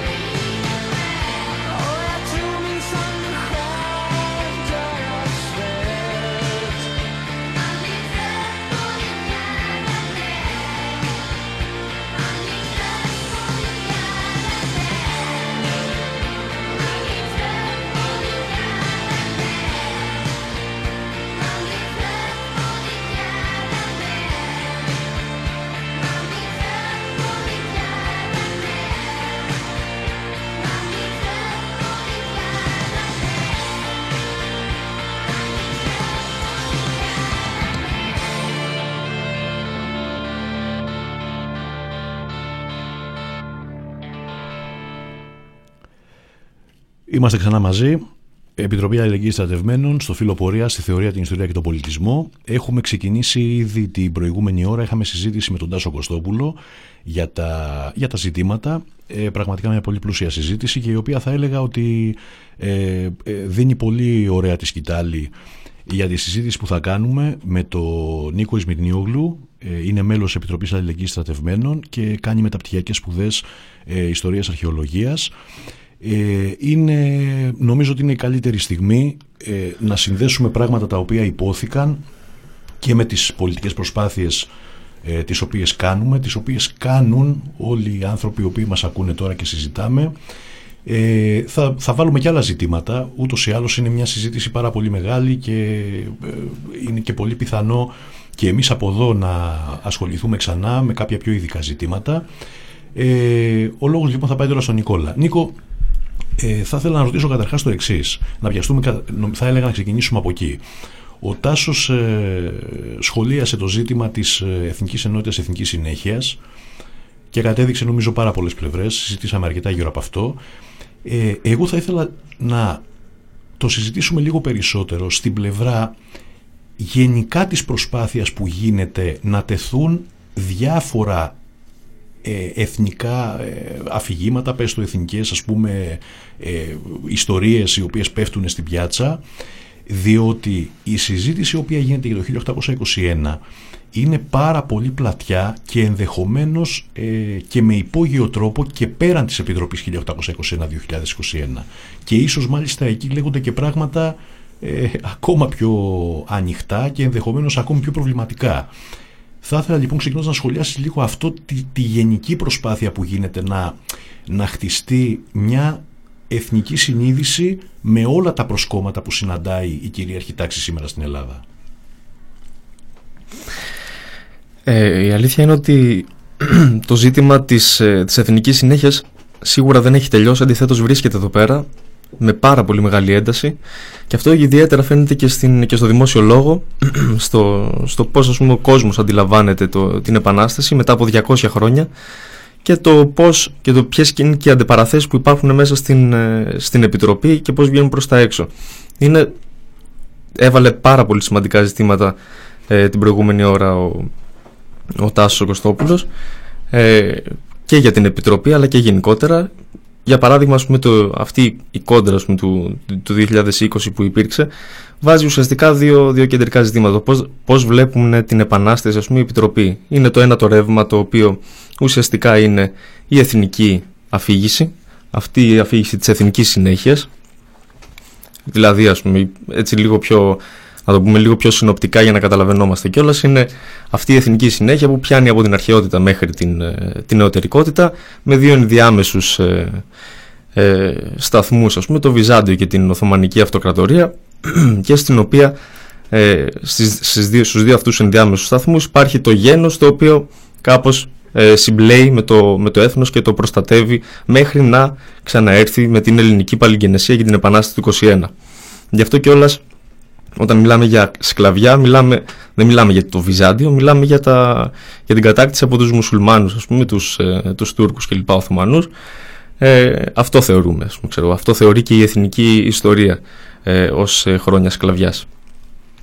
Και αυτό, ας πούμε, ξέρω, είναι το, το, το σημαντικότερο ε, ζητούμενο. Οπότε το εθνικό, με έναν τρόπο, ας πούμε, περικλεί δύο κεντρικούς ε, άξονες. Είναι το έθνος και το γένος, τα οποία είτε, είναι, είτε συνυπάρχουν, είτε... Ε, είτε βγαίνουν στο προσκήνιο, ας πούμε, ξέρω εγώ, μαζί ε, και ξεκαθαρίζουν κάπως μετά. Αυτό που, που έχει και ιδιαίτερο ενδιαφέρον, ας πούμε, ξέρω, και μονοπολεί ουσιαστικά την ιστορική αντίληψη του δέκατου ένατου αιώνα, είναι το σχήμα του Παρικόπουλου, αυτό από την αρχαιότητα μέχρι την, την νεωτερικότητα.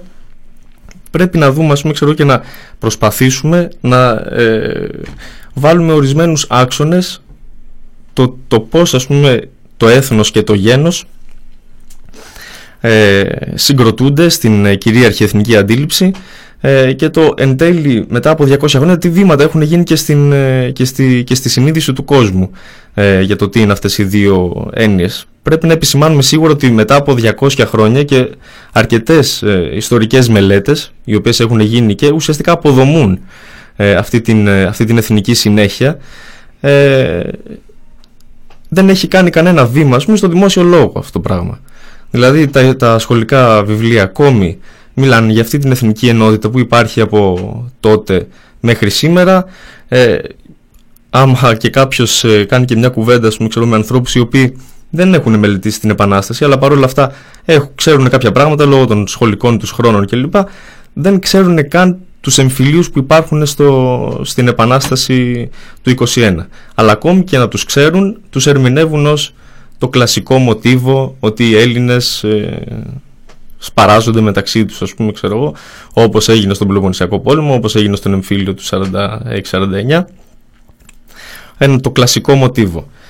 Ε, αυτό, ας πούμε, ξέρω εγώ, είναι, είναι ιδιαίτερα, ιδιαίτερα σημαντικό ζήτημα, το πώς εμείς πρέπει με τον ένα με τον άλλον τρόπο να αποδομήσουμε αυτές τις δύο έννοιες. Ιστορικά τεκμήρια υπάρχουν, πρέπει στο δημόσιο λόγο να βγούμε με έναν τρόπο πολύ πιο έντονο στο να τα καταδείξουμε. Είναι το... Και έτσι θα πούμε, ας πούμε, ξέρω, και δύο-τρία πράγματα πιο ιστορικά για το, ε, για το ζήτημα, ας πούμε, ξέρω, του, για, αυτά τα δύο, για αυτές τις δύο έννοιες, σχετικά συνοπτικά και χοντροκομμένα ε, ενδεχομένως, ας πούμε, αλλά έχουν σημασία. Το πρώτο είναι, η, ας πούμε, για παράδειγμα, πρώτο το γένος, το ζήτημα της θρησκείας, ας πούμε, και το πώς και τώρα προσπαθούν με τον έναν τον άλλον τρόπο να φέρουν το προς το προσκήνιο την, ε, τη, τους χριστιανούς, του, βασικά την, την κεντρική αρχή ε, της Οθωμανικής ε, ε, Αυτοκρατορίας, που αποτελεί το Πατριαρχείο, είναι κεντρική αρχή, είναι, ας πούμε, ξέρω, αρχηγός των, ε, των Ορθόδοξων ε, Χριστιανών, και τον ρόλο του, ας πούμε, στις, ε, στην Οθωμανική Αυτοκρατορία. Αυτός ο ρόλος, μολονότι έχει καταγωγηθεί, τώρα γίνεται μια προσπάθεια, είδαμε και τη συνέντευξη με τον ε, Ιερώνυμο, γίνεται μια προσπάθεια να θεωρηθεί ως προοδευτικός για το, για το ελληνικό έθνος, ας πούμε, και για, και για την ε, παλιγενεσία του. Πρέπει, ας πούμε, ξέρω, για παράδειγμα, να πούμε δύο πράγματα, ας πούμε, πιο, ε, να, να τα βγάλουμε πιο προς τα, προς τα έξω. Για παράδειγμα, ο Πατριάρχης τι ήτανε. Ωραία, να βάλουμε κάποια ζητήματα, ας πούμε, τα οποία πρέπει να απαντηθούν. Τι ήταν ο Πατριάρχης κατά τη διάρκεια της Οθωμανικής Αυτοκρατορίας, τι ήτανε, τι υπερασπιζόταν, έτσι. Και επίσης, ας πούμε, τι ρόλο έπαιξε και στην Επανάσταση το Πατριαρχείο, ε, της, ε, στην Επανάσταση του είκοσι ένα. Ο Πατριάρχης αρχικά δεν ήταν, όπως πολλοί μπορούν να, μπορεί να, να λεχθεί, ας πούμε, και να υποθεί στο δημόσιο λόγο, ως ο αρχηγός, ας πούμε, των Ελλήνων. Όχι, ήταν των Ορθοδόξων. Έτσι. Οι Ορθόδοξοι είναι ένα, ε, ένα πλήθος ανθρώπων που εκτείνεται σίγουρα σε όλα τα Βαλκάνια και στην, ε, και στην περιοχή μας προφανώς, και ξεπερνάει και αυτά τα, ε, τα όρια. Ε, οπότε δεν έχει να κάνει με εθνική, δεν έχει να κάνει με εθνικό διαχωρισμό, είναι καθαρά ζήτημα ε, θρησκεύματος. Το πρώτο είναι αυτό. Και αυτό τώρα κιόλας το βλέπουμε και σε μεγάλο βαθμό στα τέλη της, ε, της Οθωμανικής Αυτοκρατορίας. Το πώς αντιλαμβάνονται και οι ίδιοι ελληνόφωνοι πληθυσμοί, οι οποίοι βρίσκονται εκτός του ελληνικού κράτους, την αντίληψη για το τι είναι. Για παράδειγμα, ας πούμε, σε, σε, κάποιες, σε κάποια αρχεία ε, των προξενείων της Θράκης, που έκανα μια έρευνα ε, δύο χρόνια πριν, υπάρχουν, ας πούμε, η, υπάρχει η αντίληψη των προξένων για τους ελληνόφωνους πληθυσμούς, η, η οποία λέει ότι ουσιαστικά, ενώ υπάρχουν σχολεία, έτσι, υπάρχουν σχολεία, προσπαθεί το ελληνικό κράτος με έναν τρόπο να επέμβει στην συνείδηση των ανθρώπων αυτών των ελληνόφωνων, διδάσκεται η εθνική ιστορία της Ελλάδας στη Θράκη πριν την ενσωμάτωσή της, και ουσιαστικά λέει ότι αυτοί οι άνθρωποι δεν μπορούν να το καταλάβουν με τίποτα. Τα δύο πράγματα τα οποία συγκροτούν την ταυτότητά τους είναι το τοπικό και η θρησκεία. Δεν είναι το εθνικό. Δεν καταλαβαίνουν, δηλαδή, μετά από εξήντα εβδομήντα χρόνια συγκρότησης του ελληνικού κράτους και της εθνικής ιδεολογίας, δεν αντιλαμβάνονται αυτοί οι άνθρωποι τον, ε, ε, τη, αυτή την εθνική ταυτότητα και αυτή την εθνική, ας πούμε, ξέρω, συνέχεια την οποία ευαγγελίζονται. Ε, Ο Πατριάρχης, ας πούμε, στην, στην Οθωμανική διοίκηση, ένα δεύτερο ζητούμενο ήταν ότι ουσιαστικά ήταν ένας κρατικός λειτουργός. Δηλαδή, ε, ουσιαστικά με τον ένα με τον άλλο τρόπο διοικούσε και κάτω από τις εντολές των, του Σουλτάνου, ε, του ανώτατου ε, της κεντρικής αρχής της Οθωμανικής Αυτοκρατορίας, διοικούσε τους ε, πληθυσμούς. Και σε πάρα πολλές περιπτώσεις είναι αυτό που λέμε, τις διοικούσε με έναν αντιδραστικό τρόπο, ε, προσπαθώντας, ας πούμε, να τους κρατήσει Ε, ενσωματωμένους μέσα σε αυτό το, το, το οικουμενικό, το οθωμανικό, ας πούμε, ξέρω εγώ, ε, κράτος. Υπάρχουν δύο θέσεις, ας πούμε, τις οποίες είναι η επίσημη του Πατριάρχη και η ανεπίσημη, η οποία αρχίζει και αν, αναδεικνύεται κατά, το, κατά τον ελληνικό διαφωτισμό ε, και λίγο πιο μετά. Η επίσημη θέση είναι ότι σε εξεγέρσεις και επαναστάσεις ο Πατριάρχης πάντα παίρνει τη θέση ότι, ε, ότι είναι θέλημα Θεού Να, να είμαστε, ας πούμε, υπό τον ζυγό των, ε, των Οθωμανών, των Μουσουλμάνων κλπ. Ε, οπότε, ας πούμε, οποιαδήποτε προσπάθεια εξέγερσης των ανθρώπων, των υπηκών χριστιανών ε, στην Οθωμανική Αυτοκρατορία, προσπαθεί να καταπνιχθεί ιδεολογικά με αυτόν τον, ε, αυτό τον τρόπο. Το είδαμε και στην Επανάσταση του είκοσι ένα.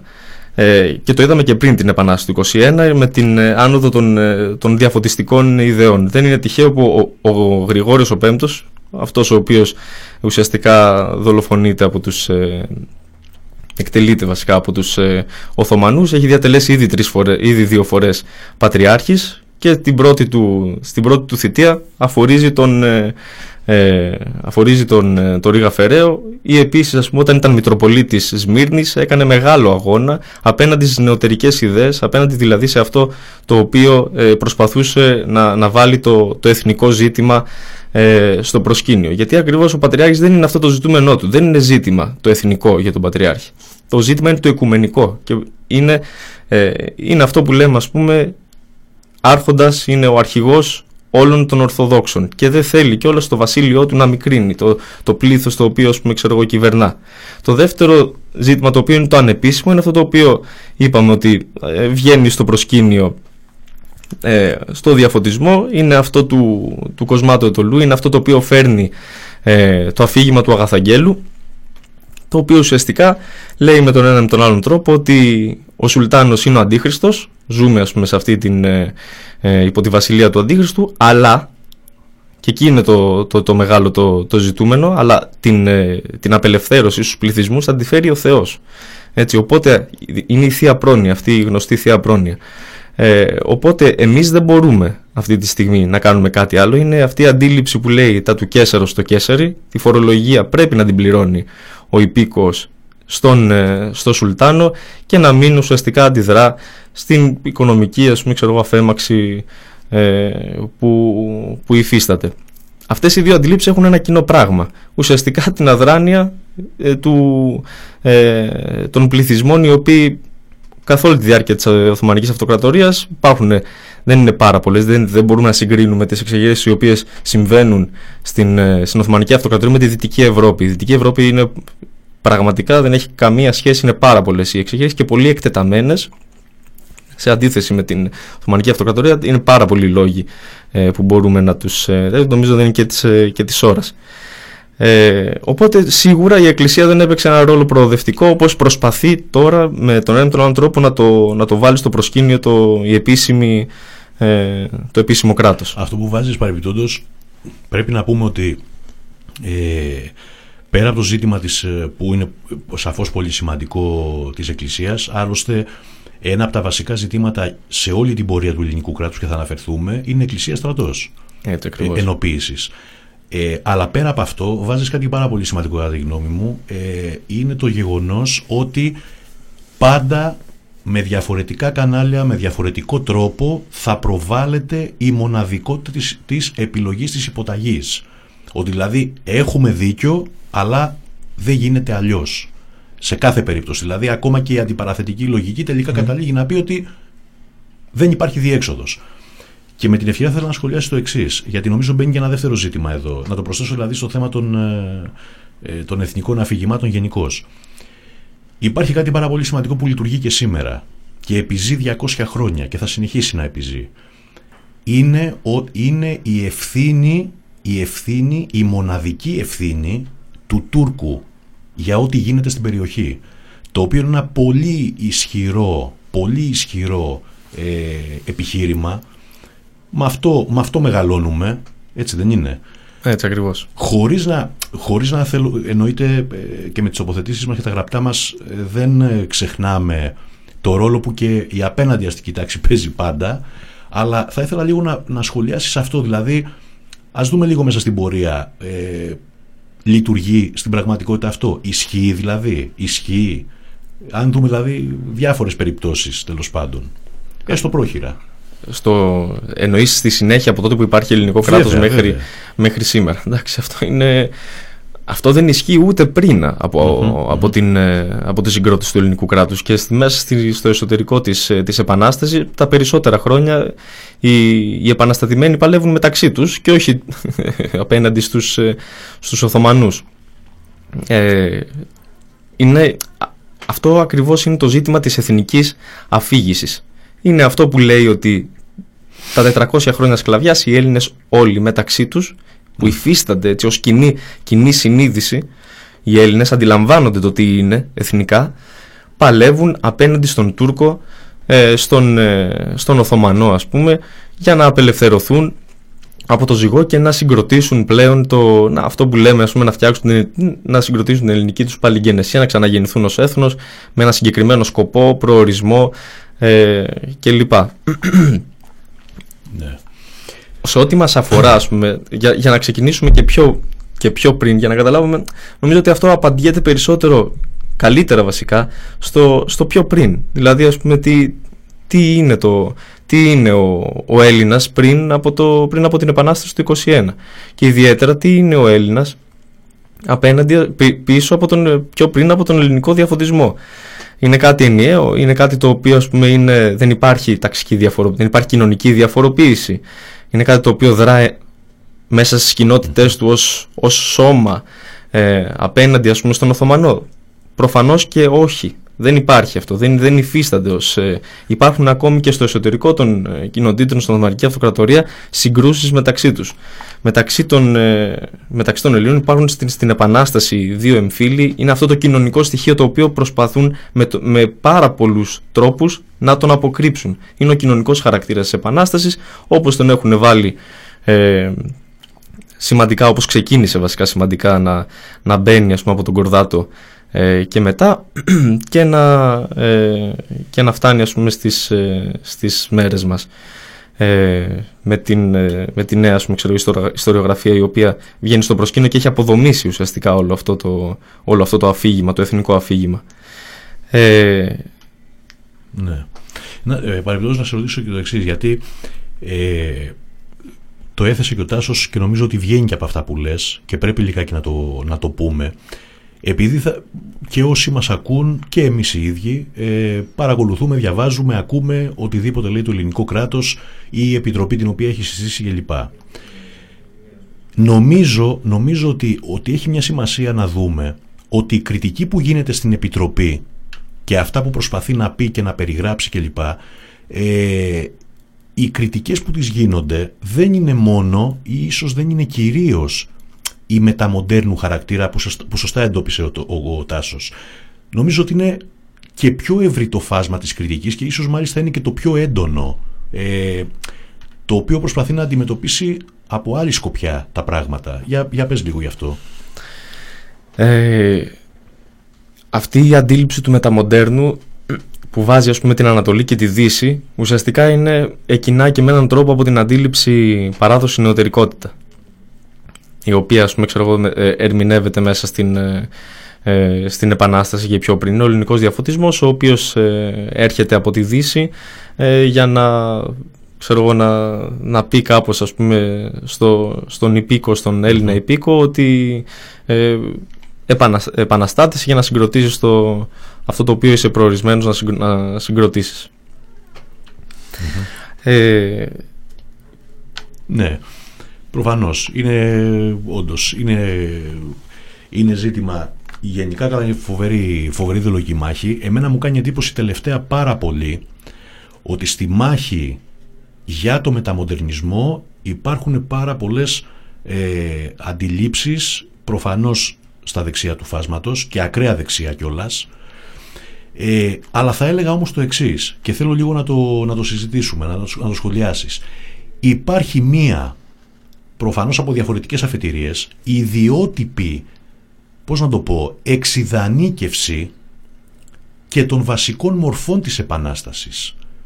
Δηλαδή, πολλές φορές από διαφορετικά φάσματα της πολιτικής σκέψης υπάρχει ας πούμε η αγιοποίηση όλων των βασικών ηρώων της Επανάστασης. Είναι εντυπωσιακή η, η κατάληξη, η ταύτιση. Ας πούμε έχω, έχω ένα πρόκειρο παράδειγμα για να, για να γίνω πιο κατανοητός. Ε, ήταν αυτές τις μέρες η επέτειος από το θάνατο του Κολοκοτρώνη. Ε, είναι εντυπωσιακό το πώς ε, στην αντίληψη που λέει ότι ο, ο, ο Άγιος Κολοκοτρώνης ε, που διώχθηκε από ξένους και φυλακίστηκε, είναι εντυπωσιακό το πώς, το πώς συναντιέται κομμάτι και δεξιάς αντίληψης και αριστερής αντίληψης.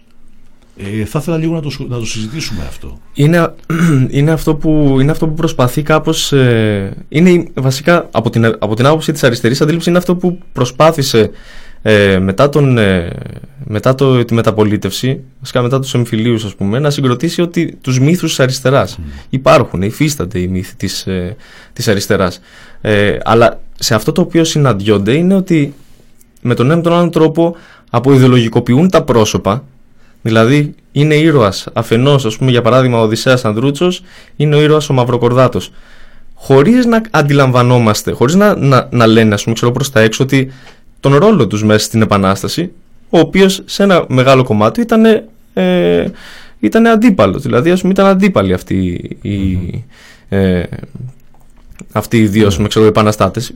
προφανώς συνέπλευσαν σε, στη, ιδιαίτερα στην αρχή, ας πούμε, κλπ. Αλλά μετά στους εμφυλίους ήταν, όπως επίσης και ο Κολοκοτρώνης απέναντι, στον, απέναντι στη, στην κεντρική διοίκηση, ή όλοι, πολύ πρόκριτοι κλπ.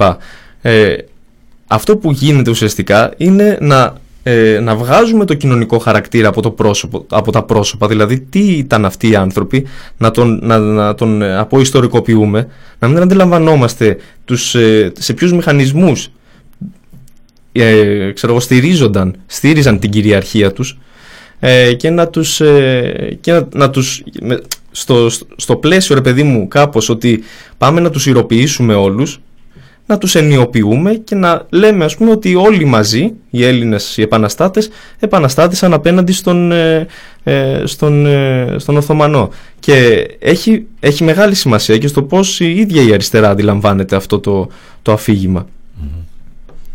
Ναι, ναι.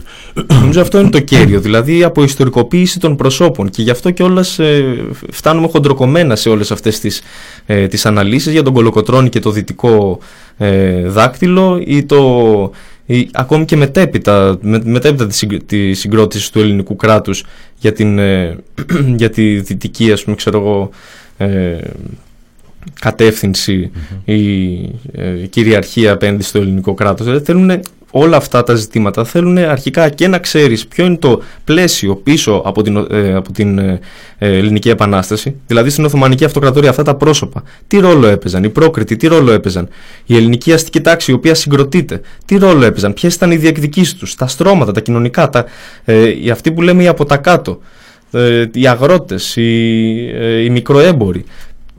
Τι ήταν όλοι αυτοί, ας πούμε, για ποιο λόγο συγκρούονταν, και μέσα στην Επανάσταση έχουμε πάρα πολλές περιπτώσεις συγκρούσεων. Ακόμη και όταν, η, η, για παράδειγμα, ας πούμε, εγώ στην, στη διπλωματική μου εργασία έκανα, ε, έκανα μια εργασία, ρε παιδί μου, που μελετούσα συλλογικές αναφορές ε, των ανθρώπων, ας πούμε, των από τα κάτω, των ανθρώπων δηλαδή που συγκρούτουσαν, το πλήθος της Επανάστασης, ε, οι οποίες συλλογικές αναφορές ήταν διαμαρτυρίες προς την κεντρική διοίκηση και ουσιαστικά έλεγαν, ρε παιδί μου, ποια είναι τα προβλήματά τους. Ε, σε αυτές τις αναφορές είναι πάρα πολύ, είναι πάρα πολύ εμφανές η αγανάκτηση απέναντι στον εσωτερικό εχθρό, σε εισαγωγικά, έτσι. Ε, απέναντι δηλαδή στους ανθρώπους, στους κυρίαρχους, απέναντι σε αυτούς οι οποίοι είναι πρωταγωνιστές της Επανάστασης. Απέναντι δηλαδή στους φοροεισπράκτορες, γιατί το φορολογικό σύστημα στην Επανάσταση, ας πούμε, είναι ουσιαστικά συνέχεια του, ε, του Οθωμανικού. Υπάρχουν πάρα πολλές αναφορές που α, μιλάνε για, ε, για καταδυνάστευση των στρατιωτών, πηγαίνουν, τους ρημάζουν κανονικά τις, ε, των ομογενών, mm. πηγαίνουν, τους ρημάζουν τις, ε, τις καλλιέργειες, ε, τους διαλύουν τα εργαστήρια, τους κλέβουν. Ε, υπάρχουν πάρα πολλές αναφορές για τους τοπικούς διοικητές και τις αυθαιρεσίες τους, οι, οποίες, οι οποίοι τοπικοί διοικητές διορίζονται ουσιαστικά από την, από την κεντρική διοίκηση. Υπάρχουν πάρα πολλές αναφορές για φοροελαφρύνσεις, ότι δεν μπορούμε άλλο mm-hmm. ε, να δίνουμε, δεν μπορούμε άλλο να δώσουμε, τα έχουμε δώσει όλα. Δεν μπορούμε να πληρώσουμε το, τον έρανο, για παράδειγμα, ας πούμε, το, αυτό το οποίο μου ζητάς να δώσω, δεν μπορώ να το πληρώσω άλλο. Ε, υπάρχουν επίσης και αναφορές στις οποίες στο λόγο τους αυτοί οι άνθρωποι λένε ότι, ε, ότι μέσα από αυτές τις αυθαιρεσίες που, που ζούμε στην, στην Επανάσταση επί Οθωμανικής κυριαρχίας ήμασταν καλύτερα. Δηλαδή, ας πούμε, αυτό βέβαια έχει να κάνει και με το λόγο. Δηλαδή, δεν έχει, μπορεί να μην είναι τόσο ναι, πραγματικό, ναι, ναι. ουσιαστικά για να εκβιάσουν με έναν τρόπο, ας πούμε, την ελληνική διοίκηση να πάρει ναι. ε, μέτρα προστασίας απέναντί τους. Το, η εσωτερική σύγκρουση είναι το βασικό στοιχείο στην ελληνική επανάσταση και μέσα από αυτό κινείται η ελληνική επανάσταση. Άμα δεν καταλάβουμε αυτό το πράγμα, δεν μπορούμε να καταλάβουμε τίποτα ούτε για την ελληνική επανάσταση, αλλά ούτε μετέπειτα για, το, για τη συγκρότηση του ελληνικού κράτους και τη σύγκρουση των κοινωνικών δυνάμεων. Ξέρεις, ε, όντως πολύ ωραία, και ε, έρχονται πράγματα και ερωτήσεις ε, όσο συζητάμε. Ας πούμε, για παράδειγμα, ένα ακόμα, ένα ακόμα ζήτημα το οποίο είναι πολύ σημαντικό και έχει να κάνει με τον, ε, πώς να το πούμε, τον διαχρονικό ιστορικό ρόλο ε, των Ελλήνων κυρίαρχων σε κάθε εποχή. Ας πούμε, περνάει πάρα πολύ ε, εκτός συζήτησης το γεγονός ότι η ίδια η δημιουργία του ελληνικού κράτους περνάει μέσα από, από εδαφικές επεκτάσεις, και αυτό όμως ακόμα, οι εδαφικές επεκτάσεις στηρίζονται επίσης σε ένα ιδεολόγημα, στον υποτιθέμενο ε, ενιαίο και, συν, και συνεκτικό εθνοτικό χαρακτήρα των περιοχών που μπαίνει το ελληνικό κράτος. Ναι. Και είναι πάρα πολύ ισχυρό ιδεολόγημα αυτό. Ας πούμε, είναι χαρακτηριστικό. Είναι ότι... το ιδεολόγημα ουσιαστικά ναι. που, που συγκροτήθηκε και επέκτηνε την Ελλάδα. Και είναι το ιδεολόγημα το οποίο αυτή τη στιγμή αντιμετωπίζουμε. Mm-hmm. Δηλαδή, ακόμη και διακόσια χρόνια που ουσιαστικά, ας πούμε, η Ελλάδα με τον έναν άλλον τρόπο έχει ενσωματώσει τον εθνοτικό πληθυσμό, είναι το ιδεολόγημα που ακόμη ε, αντιμετωπίζουμε. Γιατί είναι, είναι πάλι αυτή τη στιγμή είναι ο Τούρκος απέναντι. Mm-hmm. Είναι ο Τούρκος απέναντι και η, η εδαφική επέκταση των ελληνικών, ας πούμε, χωρικών υδάτων, συγκεκριμένη περίπτωση, στο Αιγαίο ή στην Ανατολική Μεσόγειο, περνάει μέσα από αυτόν. Mm-hmm. Και αυτό mm-hmm. είναι το μεγάλο ζητούμενο. Γι' αυτό κιόλας η, η εθνική αντίληψη μπαίνει τόσο κέρια, ακόμη και σήμερα, στο, στο πώς ε, θα, ε, θα, θα γιορταστούν τα διακόσια χρόνια της Επανάστασης. Είναι πάρα πολύ σημαντικό τα διακόσια χρόνια της Επανάστασης να εορταστούν ως ένας αγώνας απέναντι στους Οθωμανούς, ως ένας ενιαίος αγώνας, χωρίς συγκρούσεις, απέναντι στους Οθωμανούς, οι οποίοι διακόσια χρόνια τώρα ε, προσπαθούν να, ε, να... πώς να το πούμε, ρε παιδί μου, να, να, να πάρουν, ας πούμε, τις, ε, ε, τις εδαφικές ε, περιοχές της, ε, της Ελλάδας. Ωραία. Πάμε για μια μουσική ανάσα και συνεχίζουμε μετά, έτσι, αρκετά πράγματα. Λοιπόν, ένα μικρό διάλειμμα και γυρίζουμε.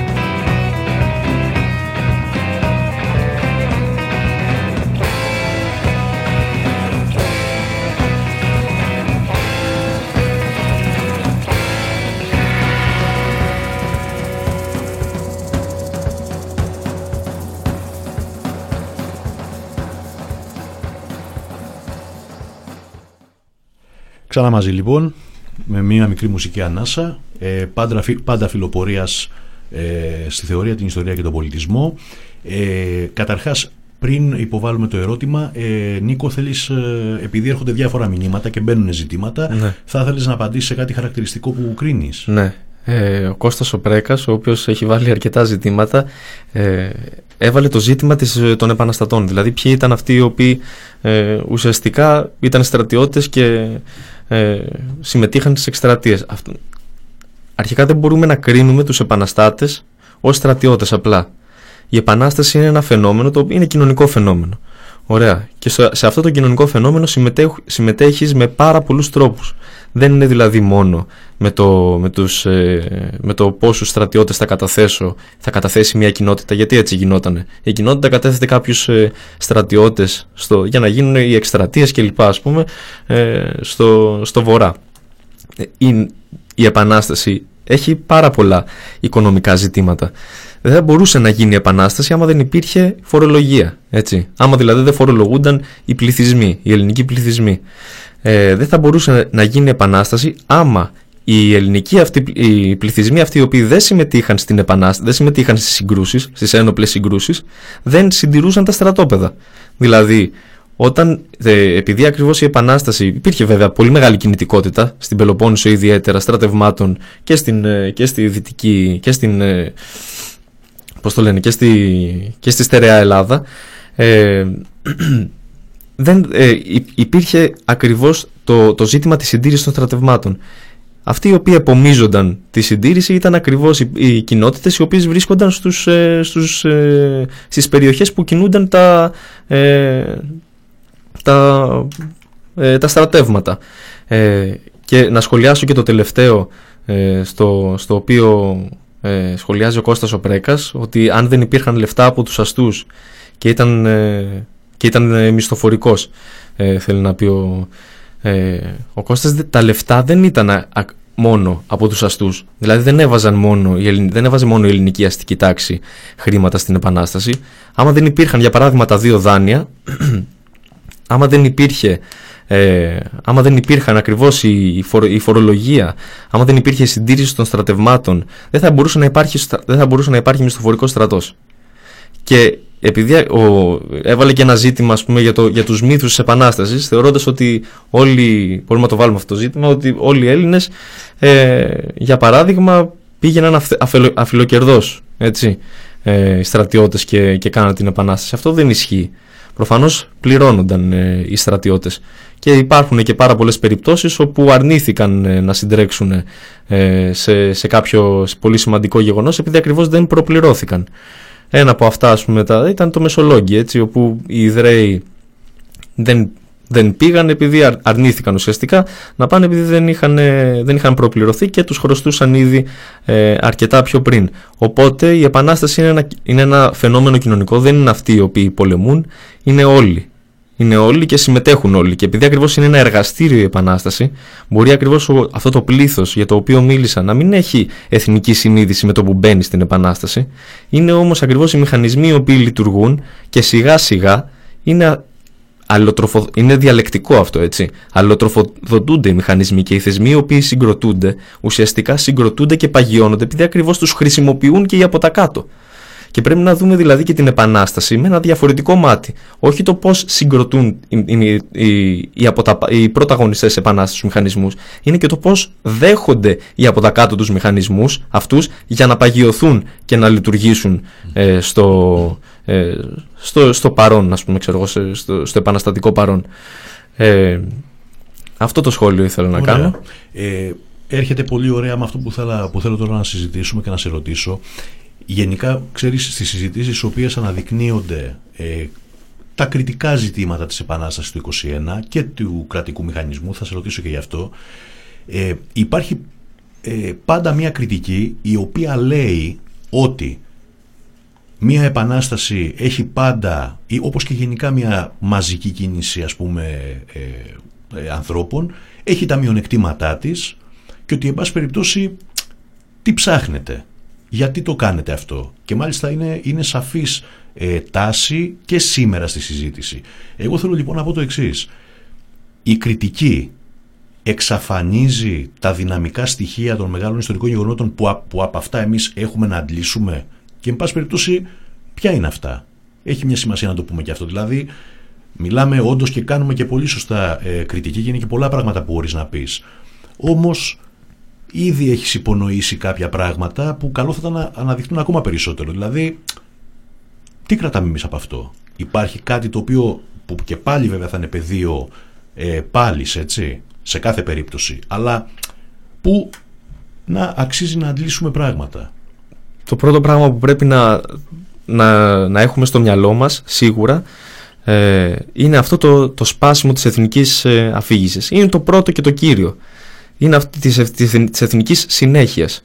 Δηλαδή δεν μπορούμε να κάνουμε, να κάνουμε ας πούμε, ξέρω, αντιπαράθεση, να βγούμε αντιπαραθετικά άμα έχουμε ε, στο, ε, στο, στο μυαλό μας αυτή την εθνική συνέχεια, η οποία δεν υφίστανται. Είναι προϊόν, η εθν, η, το, η, το εθνικό, η, η εθνική, ε, το έθνος γενικά είναι προϊόν του, του διαφωτισμού. Δεν υφίστανται πιο πριν. Ακόμη και οι πληθυσμοί της ε, Οθωμανικής ε, κυριαρχίας, της Οθωμανικής Αυτοκρατορίας, της Οθωμανικής κυριαρχίας, ε, δεν ορίζονται ουσιαστικά από τον τόπο και από το, ε, και από το θρησκευμά τους. Δεν ορίζονται από το, από το δεν, δεν ξέρουν τίποτα από έθνος. Δεν γνωρίζουν αυτή την αντίληψη. Αυτή, υπάρχουν κάποιοι λόγοι σε διάσπαρτα επί Βυζαντινής Αυτοκρατορίας και επί Οθωμανικής ε, Αυτοκρατορίας, οι οποίοι προσπαθούν να βρουν τη συνέχειά τους από, το, ε, από την αρχαιότητα, αλλά δεν υπάρχει στο μεγάλο συγκροτημένο πλήθος. Δεν υφίστανται αυτό το πράγμα ως ιδέα. Δεν το καταλαβαίνουν. Δεν ξέρουν τι σημαίνει αυτό. Mm-hmm. Και είναι το πρώτο το οποίο πρέπει να αναδείξουμε. Και αυτό αποδεικνύεται πάρα πολύ εύκολα με το να, ακόμη και ό, όταν, υφίστανται η εθνική, όταν υφίστανται το εθνικό κράτος, το ελληνικό, τι γίνεται με τους πληθυσμούς, τους οποίους ονομάζουμε Έλληνες, ωραία, οι οποίοι βρίσκονται εκτός Ελλάδας. Πώς αντιλαμβάνονται? Αντιλαμβάνονται την, την έννοια την εθνική. Γι' αυτό έθεσα το παράδειγμα της Θράκης ε, στο προηγούμενο, ε, την προηγούμενη ώρα. Ναι. Ε, το πρώτο είναι αυτό. Το δεύτερο είναι να, ε, να βάλουμε το ζήτημα το κοινωνικό. Ποτέ δεν πρέπει. Δεν, δεν, δεν υφίστανται γεγονός που να... Ε, ακόμη και αυτή η επανάσταση, η οποία είναι εθνική, έτσι, συγκροτείται ως εθνική και καταλήγει ως εθνική, και οι διεργασίες οι οποίες γίνονται είναι εθνικές, έχει τον κοινωνικό παράγοντα μέσα. Είναι, είναι ε, αυτό το οποίο πρέπει να κάνουμε κριτική και στην ελληνική αριστερά, τουλάχιστον με, ε, μέχρι την ε, μεταπολίτευση και μετά, είναι ακριβώς αυτό το σπάσιμο αρχικά της εθνικής αφήγησης και της ανάδειξης. Βάζουν, δηλαδή το ζήτημα της εθνικής συνέχειας δεν το απορρίπτουν, δεν το, δεν το βάζουν σε, σε, σε, σε μια κριτική ματιά. Το πρώτο είναι αυτό το κύριο, και το δεύτερο είναι ποια είναι η συνεισφορά των, αυτού του πλήθους που υπάρχει στην, στην Επανάσταση. Αυτοί οι άνθρωποι τι θέλουν από την Επανάσταση, πώς την αντιλαμβάνονται, ποια είναι τα αιτήματά τους, ποια είναι τα ζητήματά τους. Αυτά αποκρύπτονται ουσιαστικά γιατί δεν έχουν μελετηθεί κιόλας. Mm-hmm. Ένα μεγάλο ζήτημα, για παράδειγμα, αυτών των ανθρώπων είναι αυτό που λέμε γη και ελευθερία. Υπάρχει, υφίστανται. Υπάρχουν αντιδράσεις όταν πάνε να απολυθούν τα, τα εθνικά ακίνητα. Υπάρχουν αντιδράσεις από τον κόσμο που ουσιαστικά λέει ότι θέλουμε και εμείς να συμμετέχουμε σε, αυτή, σε αυτό τον πληστηριασμό ο οποίος γίνεται, αλλά δεν μπορούμε. Γιατί δεν μπορούμε να ανταγωνιστούμε τους, ε, τους προύχοντες ή τους Έλληνες αστούς, οι οποίοι θέλουν να πάρουν κομμάτι γης. Mm-hmm. Αυτά πρέπει να, τα, πρέπει να, να τα αναδείξουμε, να δούμε ποια είναι τα αιτήματά τους. Υπάρχουν αιτήματα για μια χρηστή διοίκηση, για παράδειγμα. Ωραία, μια διοίκηση η οποία να μην αυθαιρετεί. Υπάρχουν αιτήματα φοροαπαλλαγών, όπου να μην πληρώνουμε τόσο φόρο, να έχουμε δηλαδή παραπάνω, γιατί ακόμη και αυτή η κοινωνία αυτοκαταναλωτική ήταν, αλλά ήταν στα όρια της αυτοκατανάλωσης, της αυτοσυντήρησης. Πολλές φορές δεν μπορούσαν να συντηρηθούν. Υπάρχουν αυτά τα αιτήματα στο να μπορούμε να έχουμε το κτήμα μας, να έχουμε την ελευθερία μας. Είναι πάρα πολύ σημαντικό. Και επίσης, ας πούμε, για παράδειγμα, η προστασία. Είναι ένα ζήτημα η προστασία στο, για αυτούς τους ανθρώπους. Πρέπει να αναδειχθούν αρχικά για την Επανάσταση αυτά, και μετέπειτα πάμε στο, και στην συγκρότηση του, και μετά τη συγκρότηση του ελληνικού κράτους, σε όλα αυτά τα διακόσια χρόνια, στο οποίο σε οποιασδήποτε μάχες δίνει το ελληνικό ε, κράτος, προσπαθούν να αποκρύψουν ακριβώς αυτό τον κοινωνικό χαρακτήρα. Χαρακτηριστικά στην κατοχή, ας πούμε. Ωραία. Προσπαθούν να αποκρύψουν. Είναι όλοι οι Έλληνες οι οποίοι συμμετέχουν στην αντίσταση. Είναι ερώτημα αυτό. Mm-hmm. Είναι όλοι οι Έλληνες. Είναι, όλοι, είναι καθαρά ιδεολογικό το ζήτημα, ας πούμε, του, του εμφυλίου. Είναι και αυτό ένα ερώτημα. Ή για παράδειγμα, ας πούμε, στην, στη, στη Χούντα, όπως το έβαλε και ο, ο Τάσος ο Κωστόπουλος. Είναι όλοι οι Έλληνες απέναντι στη Χούντα? Mm-hmm. Δεν είναι όλοι οι Έλληνες απέναντι στη Χούντα. Υπάρχει ο κοινωνικός παράγοντας, ο οποίος αντιστέκεται. Υπάρχει όμως και το, αυτό που λέμε το κράτος, ας πούμε, ξέρω εγώ, το, που, που, των, των ανθρώπων, ας πούμε, που συγκροτήθηκαν μετά τον εμφύλιο, το κράτος της δεξιάς, το οποίο τη στηρίζει σε τεράστιο βαθμό, υλικά, ιδεολογικά, σε όλους τους, ε, τους τομείς. Σωστά.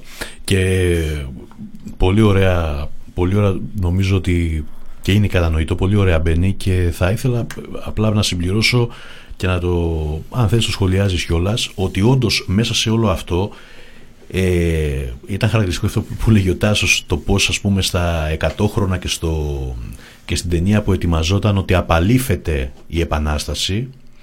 Ε, πιστεύω ότι είναι και αυτό ένα πάρα πολύ σημαντικό σημείο, δηλαδή ότι, ότι όλη αυτή η κριτική μας εδράζεται στην ανάγκη της ανάδειξης των κοινωνικών παραγόντων και μάλιστα της απαίτησης από τη μεριά μας ιστορικά σήμερα κάποια στιγμή επιτέλους της νίκης τους.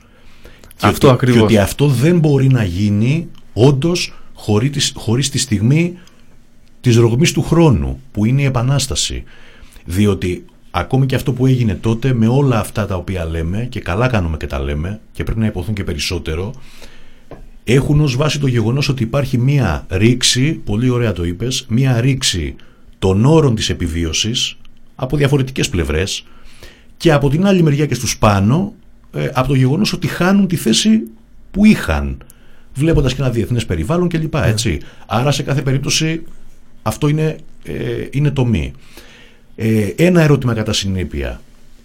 Τελικά το κράτος το οποίο δημιουργείται και το οποίο υπάρχει εδώ και διακόσια χρόνια, τι κράτος είναι? Ποια, δηλαδή θέλω να πω, ποια είναι τα βασικά χαρακτηριστικά του? Έβαλες ήδη πριν δανεισμούς, έβαλες ε, προσπάθεια εθνικών επεκτάσεων. Πιστεύω ότι είναι πάρα πολύ επικαιρό και για σήμερα. Δηλαδή με την έννοια ότι προσπαθεί πάλι να βρει τη θέση της η ελληνική αστική τάξη, αλλά νομίζω ότι φέρει το ντι εν έι της γέννησης του ελληνικού κράτους, που είναι σε σχέση με κάποιον, με κάποια μεγάλα συμφέροντα στην περιοχή, που θα πρέπει να είναι ο άξιος εκπρόσωπος, ο μεγάλος αξιωματικός. Δεν ξέρω τι λες γι' αυτό.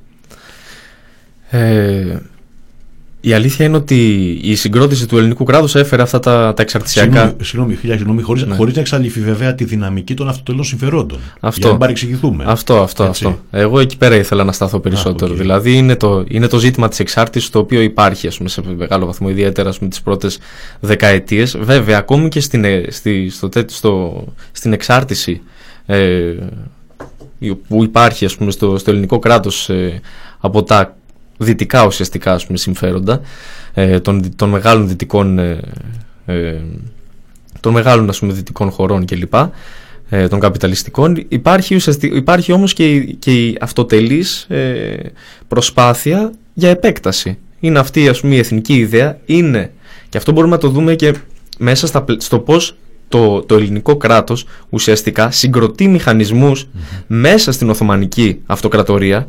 Το ελληνικό κράτος συγκροτεί μηχανισμούς μέσα στην Οθωμανική Αυτοκρατορία με συγκεκριμένο ιδεολογικό πρόσημο για να πείσει τους πληθυσμούς να ενσωματωθούν σε αυτό. Αυτό είναι μια επιθετική κίνηση, ωραία, του ελληνικού κράτους σε ένα πιο αυτοτελές, ας πούμε, ε, ζητούμενο. Για παράδειγμα, υπάρχει η, η εθνική στρατηγική μετά την, μετά, όταν αρχίζει και συγκροτείται αυτή η εθνική συνέχεια, η οποία λέει ότι οι ορθόδοξοι πληθυσμοί που, που, που υπάρχουν στην Οθωμανική Αυτοκρατορία είναι Έλληνες. Δηλαδή το Ρουμ Μιλέτ, το οποίο συγκροτείται, είναι ουσιαστικά ελληνικό Μιλέτ. Mm. Και ο Πατριάρχης είναι ο αρχηγός των Ελλήνων στην Οθωμανική Αυτοκρατορία.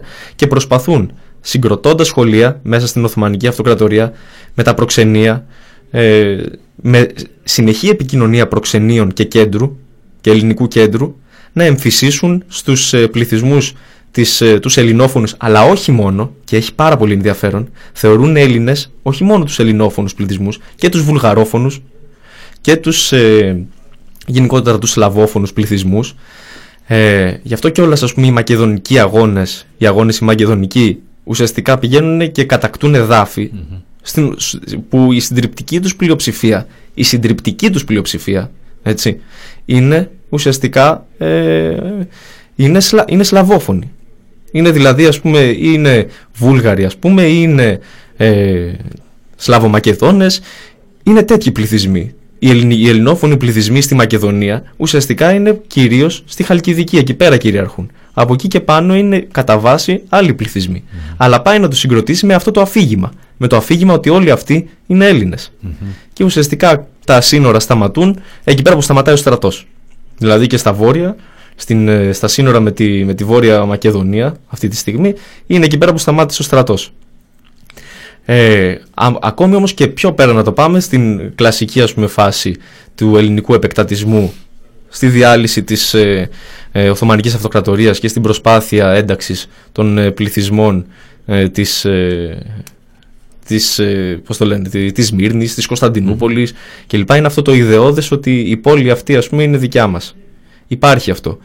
Ε, όλα αυτά όμως σε ένα, δι, σε, ένα, σε ένα διπλό πλαίσιο, σε ένα πλαίσιο εξάρτησης από τη μία, έντονης εξάρτησης από τις δυτικές δυνάμεις και ανταγωνισμού ε, των δυτικών χωρών απέναντι στην Οθωμανική Αυτοκρατορία και στη Ρωσία ε, και υπάρχει ας πούμε και η, αλλά υπάρχει και η αυτοτελής ε, η αυτενέργεια ας πούμε τη, του ελληνικού κράτους mm. σε όλο αυτό ε, βέβαια αναλόγως τους καιρούς και τη, τα ζητήματα τα οποία υπάρχουν αυ, η, η εξάρτηση ας πούμε και η αυτοτελής ε, ε, προσπάθεια του ελληνικού κράτους αυξομειώνεται, δηλαδή αλλάζουν οι, οι, οι ρυθμοί. Για παράδειγμα πριν από, κάποια, πριν από κάποιες δεκαετίες το ελληνικό κράτος έκανε μεγάλες επεκτάσεις, ας πούμε, στη μεγάλη επέκταση στα Βαλκάνια, προσπάθησε να κάνει στην Αφρική, έκανε, το ελληνικό κεφάλαιο έκανε ας πούμε, ε, βήματα. Τώρα αφού τα έχασε, έχασε ένα μεγάλο κομμάτι τους, όχι όλα, αλλά έχασε ένα μεγάλο κομμάτι τους, προσπαθεί εκ νέου ε, με, τη συμμαχία, με τις συμμαχίες να εδραιωθεί ας πούμε εκ νέου στις ε, περιοχές των Βαλκανίων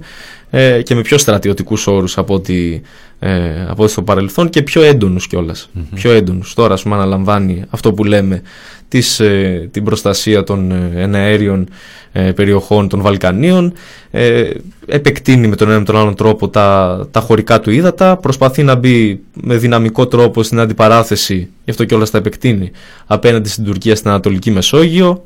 Όλα όμως μαζί με τις συμμαχίες. Δηλαδή είναι ένα πράγμα το οποίο θεωρώ ότι είναι, ε, είναι διαλεκτικό. Mm-hmm, mm-hmm. Αυτό, αλλά σίγουρα, σίγουρα η εξάρτηση, ας πούμε, σίγουρα παίζει, ε, είναι κομμάτι του, της συγκρότησης και έχει ε, τη συγκρότηση του ελληνικού κράτους από τότε και, και έχει ένα, ε, ένα μεγάλο, ένα μεγα, έχει ε, την αιτία του, ας πούμε, ένα μεγάλο κομμάτι της αιτίας του είναι και στο πώς συγκροτείται το ελληνικό κεφάλαιο. Έχει μεγάλη σημασία. Τι είναι το ελληνικό κεφάλαιο? Είναι ένα κεφάλαιο βιομηχανικό? Όχι. Και τι σημαίνει ότι δεν είναι βιομηχανικό το κεφάλαιο το ελληνικό? Είναι εφοπλιστικό ουσιαστικά. Τι παράγει αυτό το, το εφοπλιστικό κεφάλαιο? Επίσης και, και τέλος ας πούμε τι είναι αυτό το οποίο επιδιώκει μέσα? Ποιες είναι οι σχέσεις που προσπαθεί να αλλάξει μέσα στο εσωτερικό ε, του ελληνικού κράτους για να αυξήσει τα κέρδη του? Mm-hmm. Το βιομηχανικό κεφάλαιο ας πούμε για παράδειγμα αλλάζει άρδιν τις, τις σχέσεις παραγωγής στην, στο εσωτερικό ενός κράτους. Άρδιν. Κατευθείαν δηλαδή. Ας πούμε, mm-hmm. πούμε και τις περιφράξεις για παράδειγμα ας πούμε, στη, ε, στην Αγγλία κλπ. Ήταν ανάγκη. Ε, στο εφοπλιστικό κεφάλαιο μάλλον όχι. Δεν είναι τόσο μεγάλη ανάγκη. Γι' αυτό κιόλας βλέπουμε ε, σχέσεις εξάρτησης ακόμη σε ε, περιοχές αγροτικές μέχρι και τα τέλη του, του δέκατου ένατου αιώνα. Mm-hmm. Με τους κολύγους και λοιπά σε περιοχές της, ε, της Ελλάδας. Πολύ ωραία. Ε, για να πάμε σε ένα τελευταίο, σε ένα τελευταίο σχόλιο. Ε, πάμε προς το τέλος της εκπομπής. Ε, άρα κατά συνέπεια ε, νομίζω ότι βγαίνει από όλα όσα είπες και παίρνοντας τη σκητάλη από, το, από τον Τάσο Κωστόπουλο, νομίζω ότι, ότι έχουμε μπροστά μας μια ρήξη, ε, ανάγκη ρήξης με ιδεολογήματα, με μύθους, και κυρίως, όπως πολύ ωραία είπες, και με πολιτικές στο παρόν. Τελικά. Έτσι. Ναι. Ουσιαστικά αυτό είναι το επίπεδο. Αυτό είναι. Τελικά αυτό είναι. Δηλαδή η μάχη ε, έχει να κάνει με συγκεκριμένους κόμβους που θα μπορούμε ε, κάθε φορά να, ε, να χτυπάμε και να νικάμε κάθε πτυχή αυτής της πολιτικής, η οποία είναι στηριγμένη σε όλα αυτά τα οποία είπαμε. Και μάλιστα θα συνεχίσει να, να είναι και θα προσπαθήσει κυρίως να είναι με αυτά σε μια εποχή στην οποία... Ε, δεν υπάρχει καμία δυνατότητα υλικής ενσωμάτωσης, είναι εξαιρετικά οριακή και επίσης και σε ένα διεθνές περιβάλλον το οποίο είναι ακόμη πιο ρευστό. Και αυτό είναι μια μεγάλη, είναι μια μεγάλη πολύ μεγάλη συζήτηση. Έτσι. Λοιπόν, άρα ε, παίρνουμε τη φλόγα, τον αγώνα και την αυτοθυσία όλων όσων προσπάθησαν να δώσουν σε αυτή την επανάσταση μια άλλη ρότα.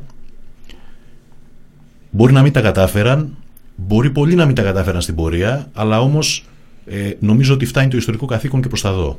Σίγουρα, και πρέπει κιόλας, επειδή υπάρχει η ανάγκη αυτή της ταύτισης, mm-hmm. δηλαδή ας πούμε η ελληνική αριστερά και γενικότερα ο κόσμος, το, η ελληνική εργατική τάξη με ποιους ταυτίζεται, ποιοι mm-hmm. είναι οι πρόγονοί τους, υπάρχει αυτή η ταύτιση. Έτσι. Εγώ προσωπικά ας πούμε, θεωρώ ότι πρέπει να ε, ταυτιστούμε με αυτούς τους ανθρώπους οι οποίοι πάλευαν για, το άμεσ, για, το, για τη βελτίωση της, ε, ε, της θέσης τους.